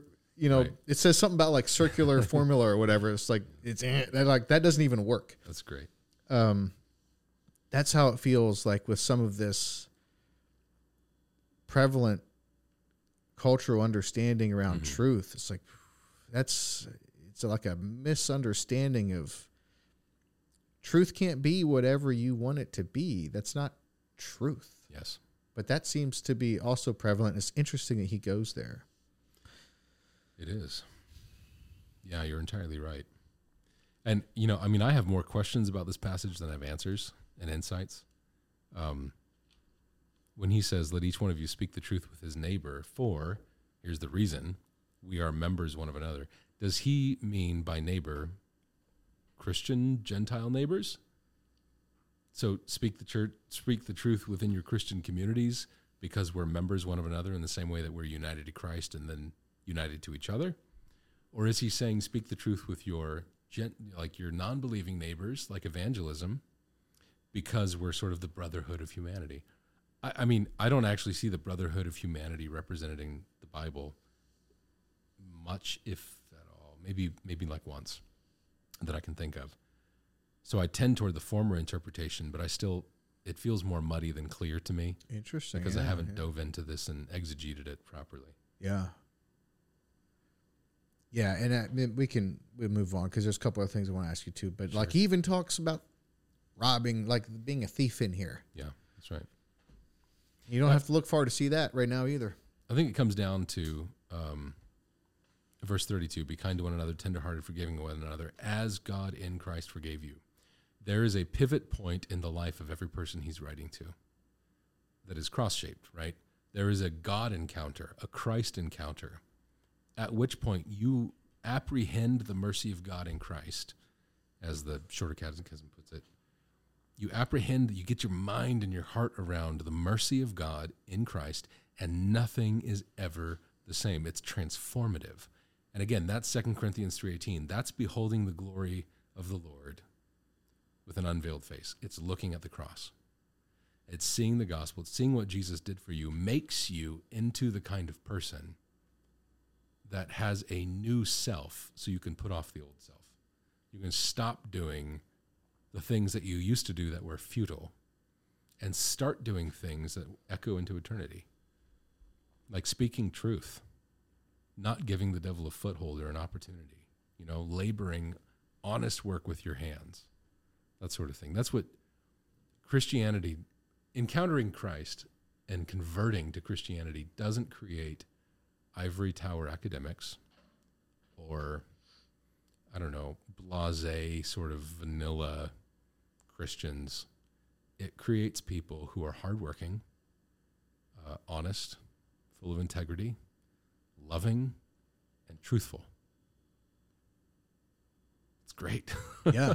what Yeah. could be better for our world, right? Yes. Like that's a lot better than looking to legislation to solve our problems. Yeah, that's right. That's right. and even that, like, it's easy to not have that be top of mind as you go about your day, like the old man and the new man, because there's not a lot of other things in this life that are quite like that. That's right. Like, we're used to incremental improvements over time. There's not a lot of things there that you have that sort of old man, new man. That that was very astute what you just said. I think it was Arian in like the third or fourth century, not Arian, Arius, uh, the heretic, uh, the guy Santa Claus punched apparently. Um, What? What do you mean? uh, who was it? Oh, it- well, Saint Nicholas. It's a, a legend that I have just hope is true. Saint Nicholas, um, who was an actual like bishop in Turkey somewhere, was at a council of the church and met Arius, this heretic, and slapped or punched him because of his heresy. Um, it, it not yeah. So I hope that's true because Saint Nicholas is the one that we get Santa Claus from. yeah, that's funny. So, anyway, I um, might never think of Santa Claus quite the same again. right. I hope not.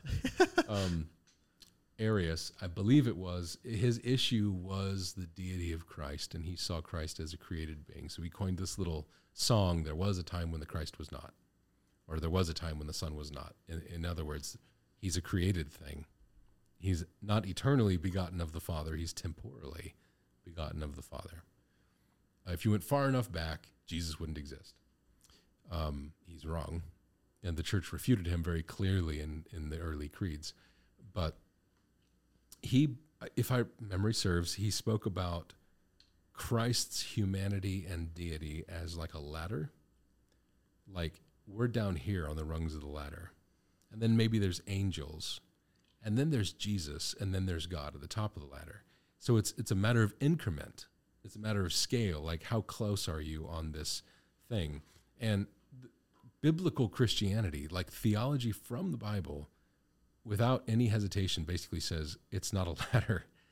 He is something other than you are. God is ontologically different than humanity, in the same way that a potter is ontologically different from the pot that he just formed on the wheel. That's how distinct and different we are, but even more so. And so Christ isn't just nearer to God than we are. He is fully this and fully this in a way that we can never be. And that's that's really important. Yeah. Well, that's where some of our earthly examples fall short. Like I, I remember hearing someone say one time that, you know, this um, this person's son had died and it was tragic and and um, and the thinking was, you know, that basically that battle had gotten lost and that God would never have essentially uh man, I mean you get into like you get into the weeds here a little bit, but essentially, you know, that God would never have orchestrated that outcome because you would never do that as a dad to your son. Right. And I I I heard I hear what he's saying. I heard what he was saying, but I think it it's you know, we just it's that analogy of like what would I do with my sons or my sons and daughters? It like there are limits to that because life and death is in God's hands. Yes. I, I believe that. Like it's one area of hope for me, you know?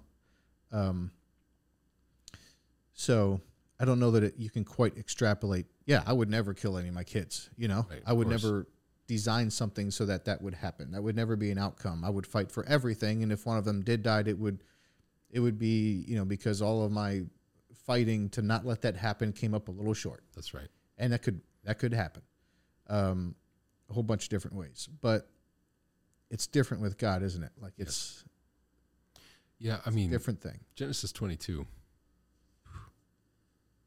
God comes to Abraham. All right, final test.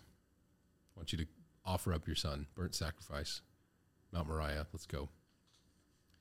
Um, there's no, you can read the Bible very thoroughly from there on out and not find anything so morally reprehensible until you get to the cross because God doesn't ask Abraham to do something that he's not willing to do himself. And in Hebrews 11, we get a glimpse in behind the curtain with Abraham. He's a thinking theologian. He's not a feeling guy, he's a thinker. And so Hebrews 11 says that he reckoned, he considered, he sat down with a pen and paper and like worked it out. Okay, God made me a promise. First of all, Acts 7 or 9, Stephen in his sermon specifically says the God of glory appeared to Abraham while he was in Mesopotamia. So God's call to Abraham wasn't some disembodied voice going, Abraham, follow me. You know, the God of glory appeared visibly to Abraham in such a way that Abraham said, I will reorient my whole world around you. Imagine getting a glimpse of something so glorious that you're like, hmm, nothing I have, no status, no wealth, no security, no safety, no comfort, no loved ones are worth keeping at the exclusion of you. That's how God showed up to Abraham.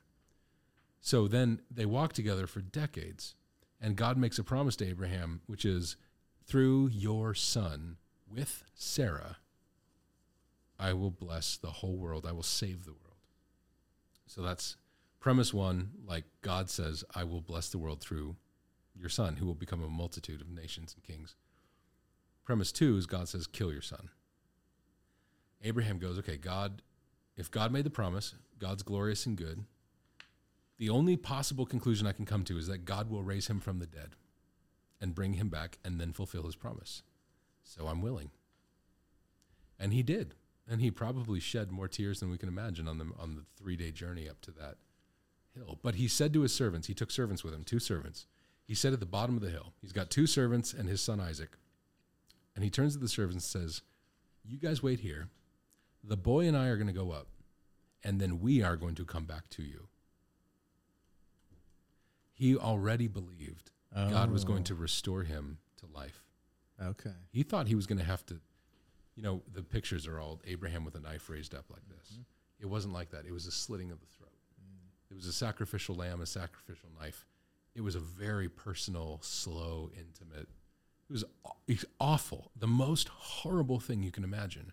And he goes, I'm going to do that because the God of glory told me to. And then God is going to restore him to me because he's good and true and doesn't betray his promises. And it's going to be better that way somehow.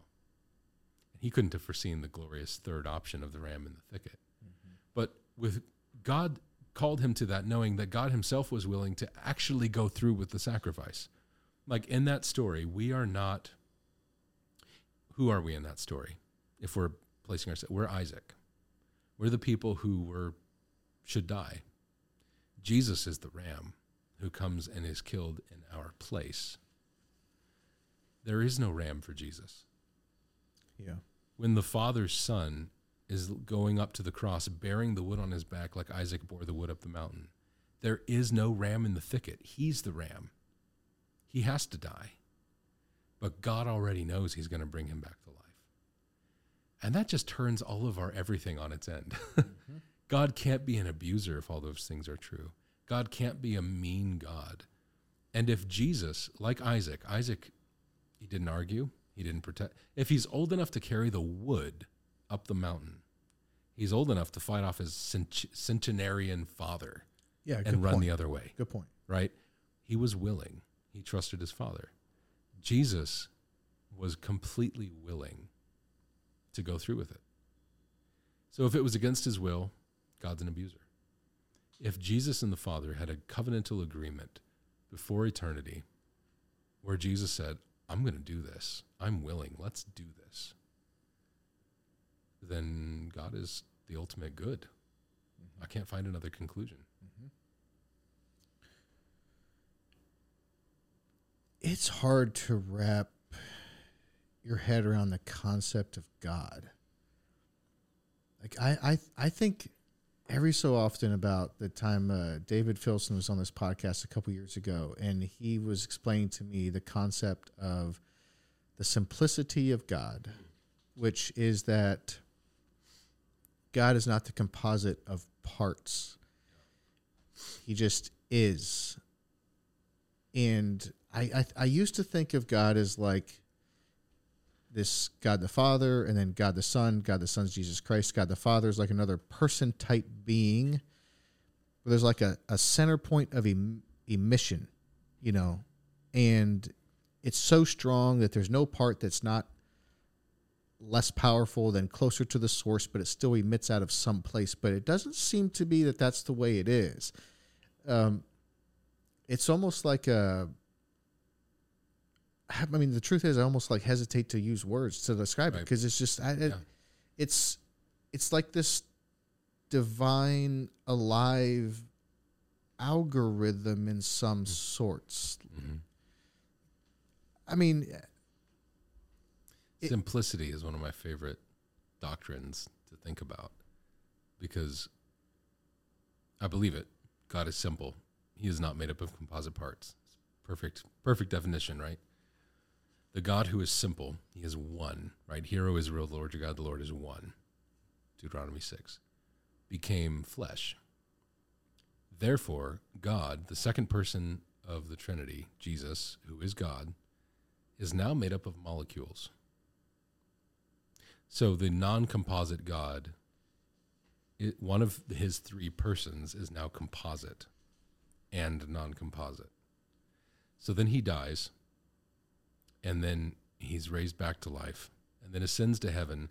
And after his ascension, we are his body. So now the composite, non-composite God is made up compositely of all of us composite people and he is still one. Hmm. So now you get to John 17, the high priestly prayer. And Jesus says, Father, I pray that they may be one, like you and I are one. Like, whoa. whoa. That's the kind of unity we're called to. Hmm. That's just, it blows my mind. It's my favorite doctrine, not because I get it and then can like preach a sermon on it, it because it blows my mind and then makes me sit back and just scratch my head for a couple hours. the doctrine of the simplicity of God. Yeah. Really? Yeah. yeah. I mean, theology should make us just experience awe Yes. more than anything else. Yes, and that's what I humility. experienced. That that is, yes. Now, but would you agree that Jesus is still composite? Well, he's human. Yeah, But, yeah, But he's still one. Yes. That's as much as I can say. okay. Okay, All I can do is the classic Calvinist thing of say, this seems true and this seems true. And so I'm going to hold them both and let there be tension. yes, Like I can, I still pray and say the Shema. Hear, O Israel, the Lord your God, the Lord is one. You should love the Lord your God. There, you know, you still echo that. Mm-hmm. God is simple. He is not made up of lots of things, so he is not reducible to smaller things. Christ is not reducible. So you technically are c- reducible to a certain massive number of molecules, right? Christ is not reducible to a number of Christians. yes. So he's not composite in that sense. And he's not reducible to a number of molecules because he's also God. So I don't know. That's where my brain fizzles out. and I just Okay. worship. So you so. Do you think that Jesus is still human then somewhere? hmm Okay. Absolutely. Okay. Yeah. Yeah, I believe that he eternally united human nature to divine nature in the incarnation. Okay.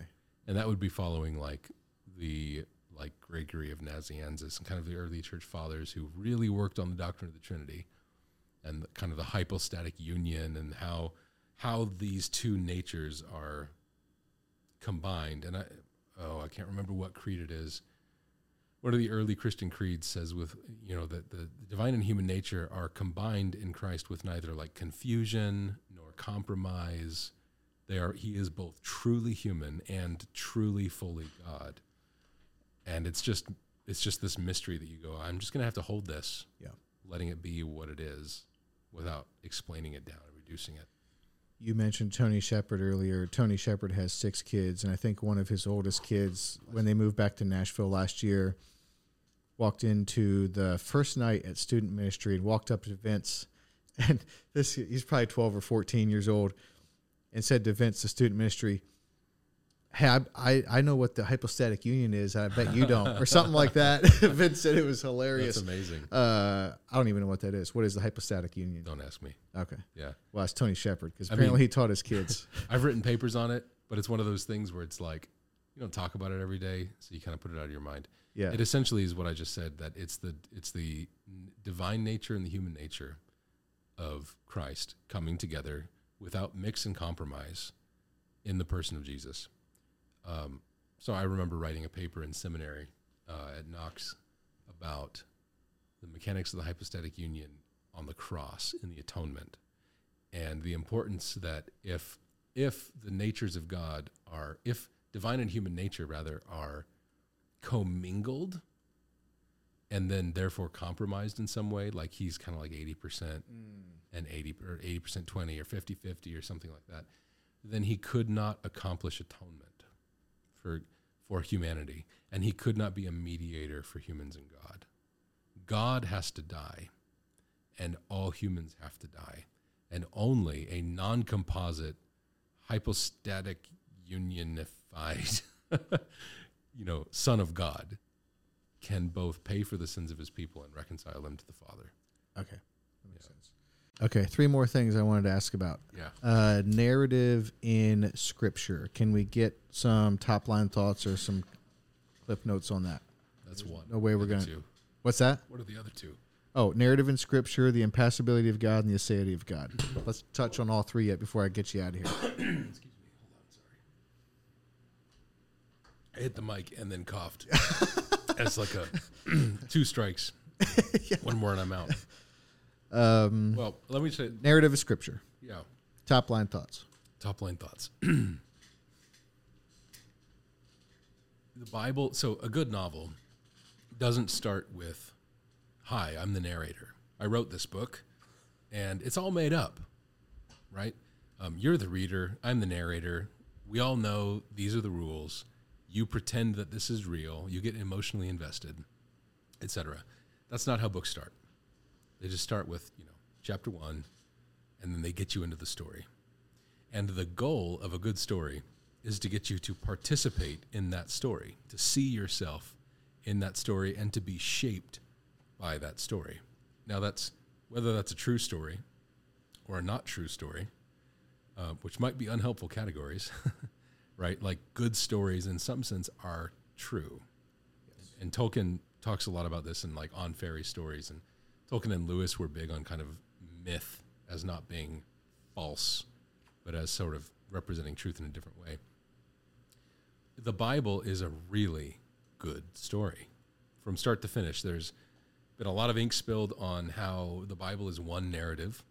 There's a cohesive plot line and a story to this whole thing, made up of a whole bunch of other narratives and other genres. It's a story that encompasses poetry and wisdom literature and letters and you know lamentate like weeping and lamentations and all of these other things genealogies. Um, but it's a story. And in that story are a whole bunch of really rich but really ancient and foreign narratives. So if god had began the bible with a prologue which is like a first word right to say dear reader i am god I wrote this through the mouths of lots of humans and through the pens of lots of humans, but I inspired it all so you can trust it, but you're going to have to go along for the ride. Like that would have been one way, but he didn't do that. It's just in the beginning, God created the heavens and the earth. And if you're just encountering this book, Genesis, or this book, the Bible, it's compilation of 66 books, and you're encountering them for the first time, you have to go along for the ride. And you're reading it in order and you're asking a lot of really big questions. Like okay god created everything. Cool. What's he like? Is he good? Is he kind? Is he just? Is he merciful? Um, if you're in you know a ancient near eastern pagan context where you grew up reading babylonian myths or ugaritic myths or egyptian myths about creation these stories you'll read Genesis 1 and go, I'm assuming God is bloodthirsty, lusty, and greedy, and selfish. those are your assumptions based on your stories because stories form people. That's what they're meant to do. They're not just meant to delight, they're meant to delight to the purpose of forming somebody. So, Genesis, in the beginning, God created the heavens and the earth. And that Genesis 1, the creation narrative, flows like a lot of ancient creation narratives do. And there's a lot of similar, the parting of the waters and the rising up of land out of the water and the, you know, the sort of day structure. All these things are very similar to lots of other creation stories From other religions? from other religions. Yeah, so Egyptian stories, Babylonian, Mesopotamian stories, all these. Um, but there's some really key differences. So in um, Illuma, Enuma Elish, which is a, I think of, gosh, do I remember? Is it Syrian, Ugaritic? Doesn't matter. It's another ancient Near Eastern creation story. Enuma Elish. There's several gods, and they decide that they are um, hungry. So they, they need to create a world full of people who can cultivate cattle and sheep and whatever and feed them. So to do that, they one god um, starts arguing with another god and slits that god's throat and spills his blood into the mud and forms man out of the dirt and the blood. So creation in the Enuma Elish is out of greed and jealousy and rivalry and selfishness and all of that. And it shares a whole common vocabulary and thematic structure with Genesis and probably predates its writing. So it's old. And then you get Genesis. In the beginning, God, just the one, created heavens and the earth. Why? He wanted to. How? By his word, not by blood of other gods. There's no rivalry. And then you discover there's no need. He doesn't need us to do anything for him. So, therefore, creation in the Bible's narrative is out of the overflow of God's joy and pleasure and goodness, not out of his need and greed. That's what stories are meant to do to people is teach is you bring you it brings you into the story to go, "Oh, I'm one of those. I'm one of those creature creatures. I'm a creation." And then therefore I relate to this God, but now I know what this God is like. That he's not this way, he's that way. And so over time, the narratives of the Bible fill in the picture of what God is like. so we, talked about Genesis 22 earlier. When we get, if you're reading the Bible for the first time, you get to Genesis 22, you're supposed to be shocked.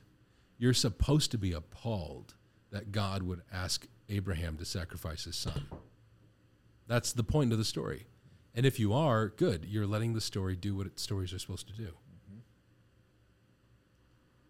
Excuse me. Coming on the tail end of a cold still. So stories are formative and participatory. And so that's just really foundational to reading the Bible is we need to understand a lot of it is told in narrative. And the way that we let narrative work is we read it, then we think about it. Then we read it again, and we think about it. But we don't read it and concoct systematic theology from it as we read the first time. You know, we can we should come to conclusions about who God is based on the story over time. Sorry.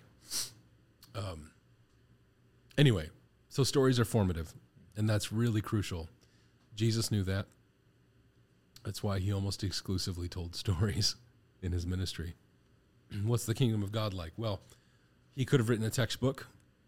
He didn't write any books, which is interesting. He was a storyteller. He just said, "Well, it's like it's like a mustard seed. It grew into a big tree. It's like a banquet." You know. Sorry, I'm losing my voice. Oh, you're fine. Cough it out, bro. We basically make no edits on this podcast, but if you just have to go have a good, solid cough, like just cough that out. This pipe either makes it way better or way worse. Find out. It always makes it better. I had this working theory a few years ago when I was smoking more cigars that um, the cigar helped with the allergies, but I don't know that that was really the case. Tell ourselves lots. Yeah. There's no doubt about that.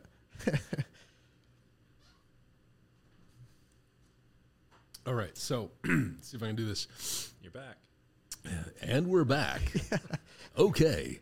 There's Oh, oh um, no! Now we have mosquitoes in here because I opened that door. Uh, we're trying to blow some cold air in here. Oh yeah, it's all right. So Hebrew narrative is a very specific kind of narrative too. There's um, narrative in the New Testament, right? Like Luke. Um, Luke is a really good storyteller. The Book of Acts is an incredible story, start to finish. Uh, the, the the the Gospels are remarkable stories. Now their genres, um, bios, or they're like biographies. The Gospels. the gospels are. So matthew mark luke and john they're they're in a genre that was already known to that world and that time which is interesting that the lord contextualizes his word in ways that we can receive it and go oh i know what we're talking about here. But story is universal. There is no culture without stories stories are culture forming and they're culture shaping i mean you want to know we talk about gospel doctrine gospel culture at Immanuel and at Christ Church as well. Um, the thing that is below, so gospel doctrine precedes gospel culture, right?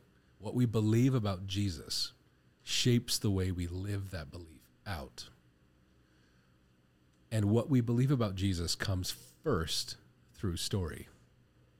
And then we categorize it into systems and go, okay, God, if these stories are true, God must be simple in the sim- doctrine of simplicity terms. He, he must, you know, be impassible, as we'll come to later if there's time, if my voice holds out. He must be all of these things, right? So that's a systematized theology, but it arises out of story first. That's the, the kind of the primary vehicle of this. So part of my passion is looking at the often neglected portions of the Bible, the misunderstood, the weird, the foreign stories in the Old Testament, and letting them wash over us like a good story should, and uh, letting it work on us, letting stories, let them mess with us, right? Like, get appalled, get angry a little bit, get frustrated with the God who would allow this to happen, those sorts of things. It's like, good, you're alive. You have a heartbeat. Wonderful. Now keep going. Keep going. Finish the story. My son, William, he's 10. He's a sensitive boy. He's a good boy. Uh, he's kind hearted and, and generous and lots of wonderful things, but he's also sensitive. And when we're watching a movie that hits the climax, or the um, height of the plot tension, and it's just sad, he's like, I'm done. Turn it off. Like, no, watch it. Keep your eyes open. Put toothpicks in your eyelids. Keep keep your eyes glued to the screen and finish the story because every good story has to do that. And every good story uses appalling things and desperate things and sad things to work on us and in us and form us and shape us and delight us. And the Bible does that too. to your point on that, the um, one of the things I was thinking about recently is how straightforward the, well, particularly in the Old Testament, how how raw some of those stories were. We were reading the story of Samson and Delilah a couple nights ago because we're trying to um, we, we, we struck on a little uh, a little system that might work because Colby was in on that podcast with Chad and Mika last week. So Lincoln is just great at making food. I mean, the dude's he's got natural talent, bro. I'm telling you right now. When he makes dinner, we eat. He's naturally talented. He's 12 years old and he's like a little mini chef. Anyhow, we're thinking we're gonna have Lincoln pick whatever he wants to make every Monday night for dinner, and he'll he'll pick whatever he wants. Uh, he made uh, burgers and fries, and the fries were like it was straight potatoes, salt, and coconut oil. And dude, they were. I would actually eat those fries over McDonald's fries, which is saying a lot because like McDonald's fries, They got it nailed down to a science. they have it nailed down to a science. If you have fresh, warm McDonald's fries, I still think they're like hard to beat. Anyhow, he. Uh, oh, this is what I was where I was going with that is Monday nights he's going to pick the menu, make dinner, and then we're going to try to read some scripture and talk about a little bit because that's just where we're at. Like if we can start with once a week, you know, that's going to be a win for us. And um, So we were reading Samson and Delilah, and the story where we started starts off with Samson going down to sleep with a prostitute, and like they're all like snickering and like, well, what am I gonna do? Like this is what the scripture is saying, you know. So we can talk about it, but it's like so straightforward and almost like on the nose. Um, so that's what is that part of what you're saying? With like some of these stories are just they're just raw. Yeah, and if you keep going in the Bible story, and you get to Hebrews um, 11, the Hall of Faith heroes, right? And they praise Samson for his great faith. You should go, hold on. I read Judges. Samson's a ding dong. That's in the Hebrew originally. Like he's an absolute ding dong. He has, like, how does he deserve to be? That's exactly right. Good. You're thinking. Okay. You're letting the story do its work on you.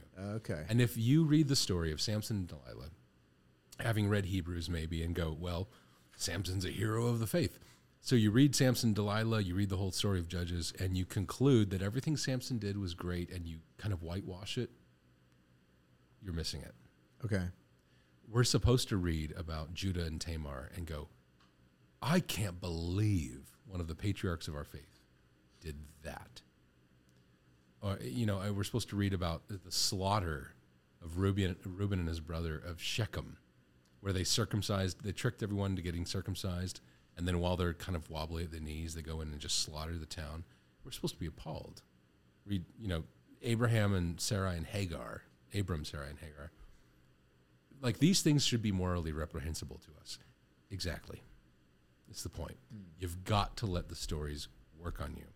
And there's a lot of ways that Hebrew narrative, which I j- it's just so dear to my heart. Now I'm not a Hebrew linguist. I'm not I'm not an expert in Hebrew, but Hebrew narrative is worth kind of some people devoting a lifetime to studying because there are tools and techniques that Hebrew narrative picks up and uses to accomplish that end of the story working on you that are uh, remarkable.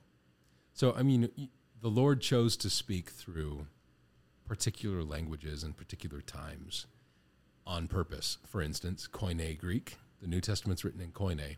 It could have been written in classical Greek, uh, which would have been much more flowery, much more formal, much more precise. But he chose the common language because at just that precise moment in history, the whole sort of known civilized world was using Koine as the language of the marketplace. So by writing the New Testament in Koine Greek, everyone could read it. Roughly, you know, everyone literate in the known world could access it. So he's very particular about why and when he chooses a language. And he chose Hebrew, um, one of many ancient Near Eastern languages, to speak to us, to breathe through his spirit, his word, for the duration of the world. So Hebrew's got some really fascinating things that make it unique. Uh, when he when Hebrew narrative is telling a story, the first thing to notice is it's remarkably sparse. There is no extra detail, and I can't stress that enough. There is not one wasted word, in my opinion, and in the opinion of many much smarter Hebrew scholars than me. So, So- all of the New Testament is in Hebrew. New Testment's Greek. Koine I'm Greek. sorry, I meant to say Old Testament. Testament. is in Old Hebrew. Testament's Hebrew, except for a portion of Daniel, which is written in Aramaic, um, and that's starting in Daniel four and doesn't last very long. I don't remember how many, maybe a chapter or three. Um, don't know why. Never studied Aramaic, but um, they're related, so they're they're pretty close. But Hebrew is. Um, have you ever read any uh, Ernest Hemingway? No. No. I have read portions of his novels and the sort of thing of like I felt like people think I'm smart so I should read Hemingway, you know? I'm like if you want to be manly, like, Yeah. no one's more manly than Ernest Hemingway. Um, but I couldn't make it through. However, what's been striking about his style of prose is that he is as sparse as Hebrew narrative. So um, I think there was an excerpt. I came across this on a blog somewhere. It was striking. Um, I think it was the book "For Whom the Bell Tolls." He, someone receives news that their son has died, or something like that, and the narrative is like, you know, Joe Schmo heard that his son died, and he looked up and said, blah blah blah, and it gives no insight to what he feels. It doesn't say, and his face fell in dismay and his tears started pouring down his cheek. It doesn't say that kind of stuff. It just says, well, and then he did this, and then he did this, and then he did this. Now think back to Genesis 22 as an example.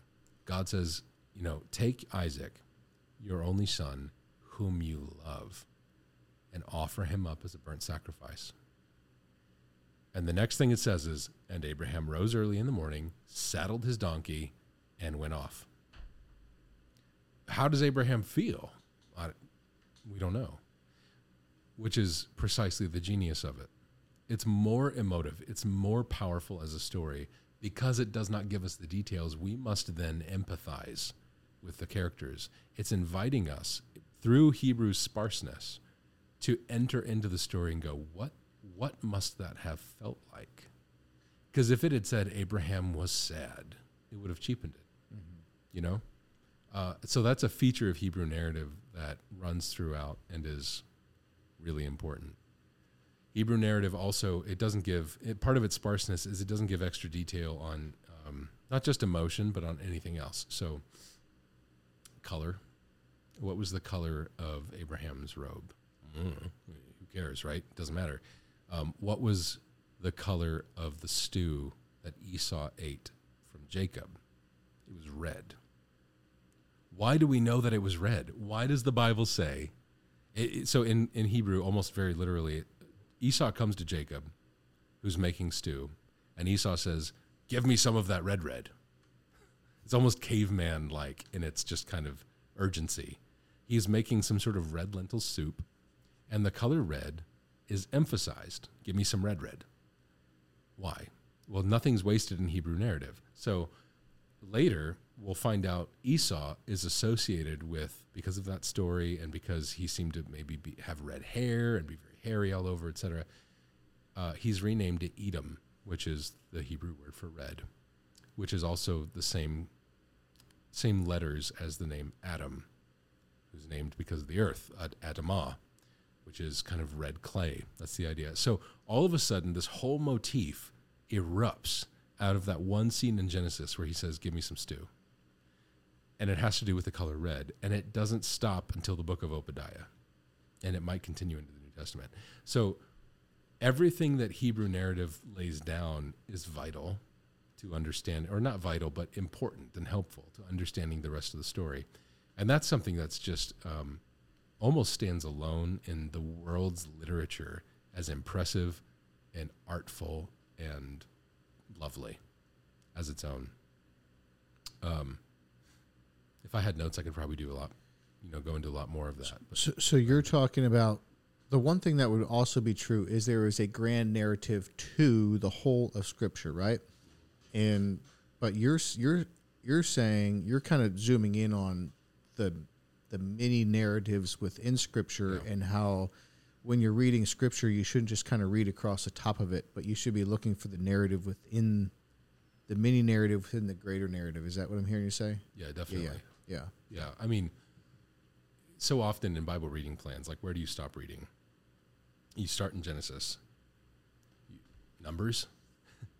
Like I'm tired of oh, counting sure. how many people the Israelites set out with from this camp, yeah. Menachem or whatever.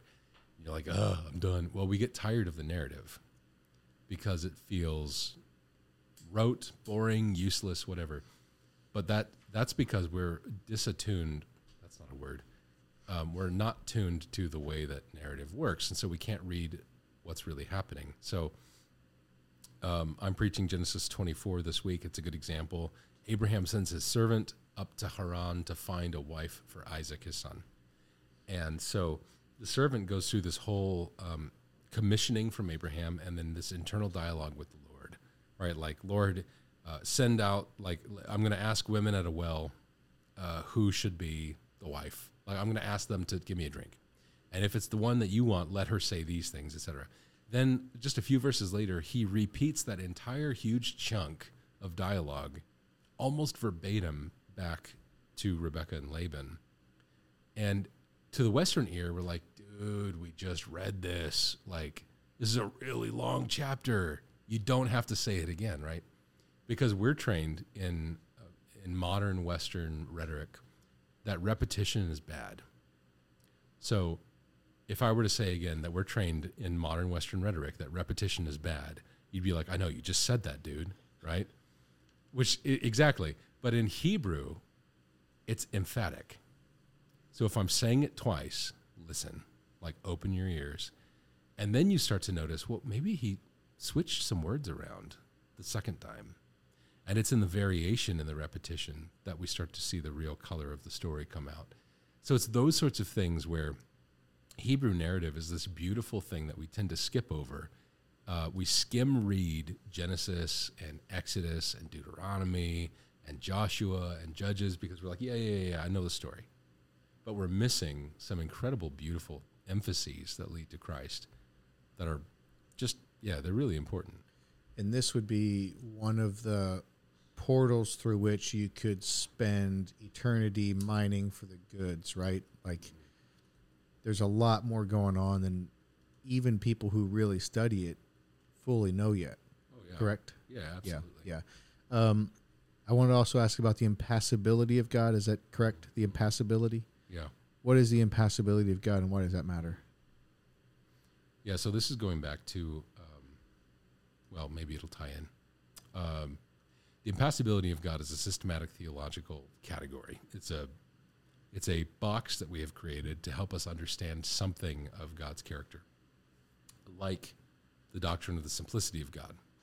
So it's not, uh, it's not a word that we have in the Bible, but it's a lot of theologians attempt to summarize teachings that we glean from the Bible.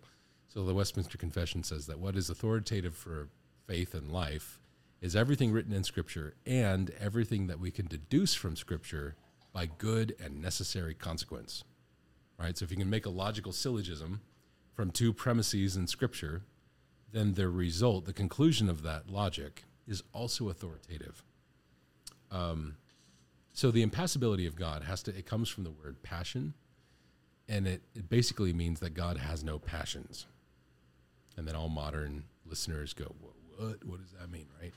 Um, so if we think passion, what we're talking about is the idea of suffering, ultimately. Suffering and, to a lesser extent, emotion. So here's how that doctrine has been abused in recent years is people saying God has no emotion. He's apathetic. He's a cold, heartless deity, just letting the world do its thing. He doesn't he's not moved by what's going on. Well, that is contrary to the Bible's teaching. The Bible just constantly is insisting that God not only sees the oppression and suffering of the people here, but he mourns with them. And not only does he mourn with them, he enters into their suffering. And not only does he do that, he, he suffers in their place so that they can be redeemed and receive the joy of the Lord. Uh, so that warped view of the doctrine is messed up. God is not apathetic. Um, if God is God, he must be, as we said earlier, the most extreme end of everything that he is. He must be the most loving thing, the most kind thing, the most merciful, the most just, etc. Um, and I think that's really important. So, impassibility, what it really means is two two uh, two big conclusions for me. One, he is not ruled by emotion. So, I am. right? I feel an emotion real strong and I can't help. But I mean, how many of us, maybe in our younger days, God willing, put holes in drywall with our fists because we were ruled by an emotion? Got in an argument with somebody and got really upset and punched a wall, right? Um, I've poorly patched a lot of drywall in my days Yeah. because of that. And that's a, sim- a sign, that's, that's a demonstration of us being absolutely ruled by our emotion. Um, God does not lose control to what he feels. He's in total mastery of himself. If one of the fruit of the Spirit is self control, self mastery, those come from God who has those things in their kind of ultimate expression. He is the most self controlled and, in some sense, doesn't need self control. Anyway, um, so he's not ruled by emotion. You see that in the Gospels when Jesus goes to the temple and turns over the tables. Because what does he do? Um, what must logically he have done before he turned over the tables? What says he used a whip to drive people out? Where did he get the whip? It's possible that Jesus went to the temple, saw what was going on, and this is something my friend Chad used to say a lot. Maybe he went down to the marketplace and found the leather vendor and said, "Hey, give me give me nine strands of leather about yay long." And then he measured out the coins and then walked back up the hill to the temple, slowly braiding a whip from this leather. There's something measured and controlled and mastered about that. I see. He didn't just light off. Jesus didn't walk into the temple and lose it. Uh huh. He knew exactly what he was doing. And he was in absolute perfect control. Show me a man like that. I mean, you show me a man like that, I'll follow him. Mm-hmm.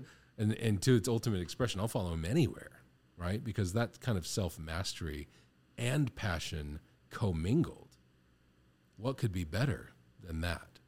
That's the impassibility of God. He is not mastered by his emotions. When he sees the oppression of the wicked, he doesn't jump to their rescue at the exclusion of their future good. How often do we do that? Like we see an immediate problem and our empathy overwhelms us. And we go, I'm going to give you $20 now. Instead of thinking about how can I give them a whole life later? Right? Um, Jesus doesn't find himself in that quandary. God is not ruled by emotion like that, for good or for ill. He's above that. The other aspect of the impassibility of God is that he is t- to be passible is to suffer. And that comes from kind of the old English usage of the word, which means to like receive something from somebody. Um, in other words, to suffer means that you are subject to the control of something else. So for God to be able to suffer in that way means, in some sense, he is dependent on external stimulus or stimuli. Um, what we do in the world affects God's godness. And that's not true, right? He's bigger than us. Like one of the Psalms says, uh, God looks far down on the heavens and the earth.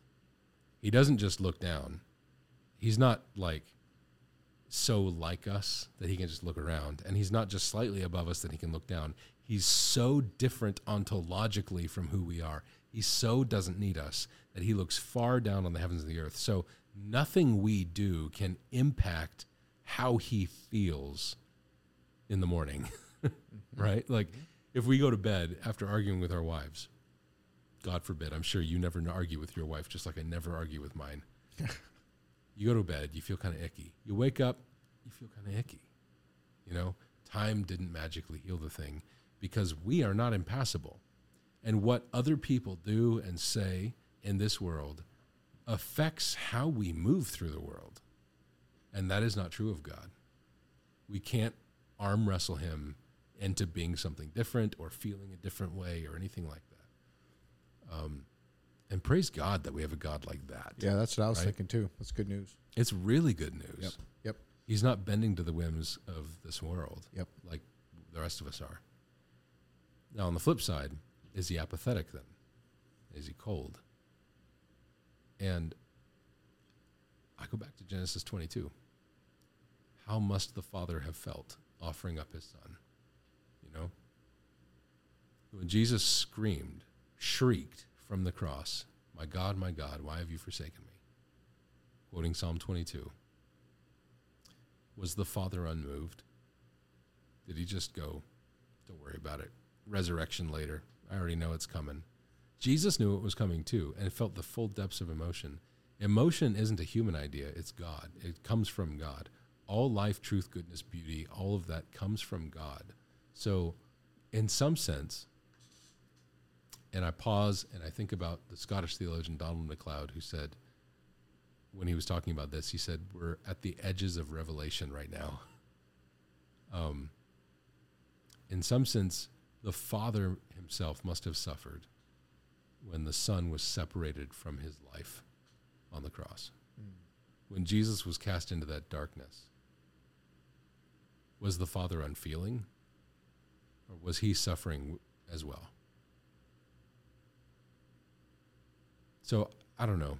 I'm entering into a debate that is um, raging with people a lot smarter than I am, with a lot more degrees than Fahrenheit, uh, which I can't compete with. But when I read the Bible, it does not allow for a cold, unfeeling God, nor does it allow for a God made in our image who is at the whim of his emotions. Yeah. It has to be a God who enters into our suffering and redeems it from inside out by suffering more than we do on our behalf. And how about the aseity of God? What is that? Yeah.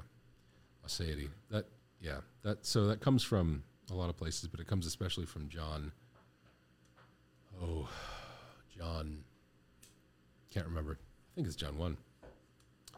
Uh, the Father, who is life in and of himself, has granted that the Son might also have life in himself and grant that to those whom he will. Something like that. We could find the exact quote and be more accurate and specific. Um, essentially, the doctrine. uh, So, what aseity means is um, in and of in and of himselfness, Okay. right? So, everything you and I, and you, and the, the tree outside, and the dog, and everything is derivative. Um, we came from somewhere, and our life is dependent on something else to survive. So the tree without the sun will not live. There is no life for the tree. Uh, you and I, without food and drink and water and whatever, will die. There's no life without that. God has life in and of himself, so he is dependent on nothing, which is why he is the I am. He can just exist prior to anything else existing and is.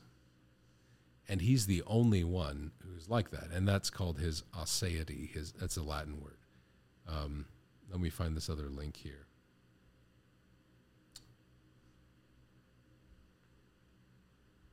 Where did it go? Ah, here it is. John 5. I thought it was 1, it's 5. Jesus says in verse 25 of chapter 5 Truly, truly, I say to you, an hour is coming and is now here when the dead will hear the voice of the Son of God, and those who hear will live. For as the Father has life in himself, so he has granted the Son also to have life in himself. And he has given him, he, the Father, has given him, the Son, authority to execute judgment because he is the Son of Man. Do not marvel at this, for an hour is coming when all who are in the tombs will hear his voice and come out. Those who have done good to the resurrection of life, and those who have done evil to the resurrection of judgment. So the judgment of Christ has to do with giving life to some and death to others. And he can give life because he has life in and of himself, and therefore can freely distribute it. And he has life in and of himself because the Father has granted the Son to have life in and of himself. So now we're bending at the edges of human rationality. Um, and this is a very this gets into the eternal begottenness of the Son, that this didn't happen in his human lifetime. There wasn't, you know, Tuesday the third of Kislev. God said to the Son, "Now I grant that you have life." The Son, from eternity past, has always been granted of the Father that he might be, that he might exist without depending on anything for his existence. And part of that privilege is the right to give life to those who aren't independent. Yes. Is that making any sense? Yes. No, that is. Does Jesus have that right, or does God the Father have that right? Yes. Okay. Yeah. the they both have the right, Okay. I would argue. The son has been given the privilege. So the task of the son is to walk through a graveyard of this world. And, you know, ah, you've seen Lion the Witch and the Wardrobe or read it? Chronicles of Narnia. The end, where Aslan goes through the witch's palace and breathes on the stone statues and they come to life. That's that's this. Mm-hmm. That's what we're talking about. The footsteps of the Messiah through this world is like through a, a tomb, like a graveyard. And he gets to go, I'm going to breathe on you. I'm going to breathe on you.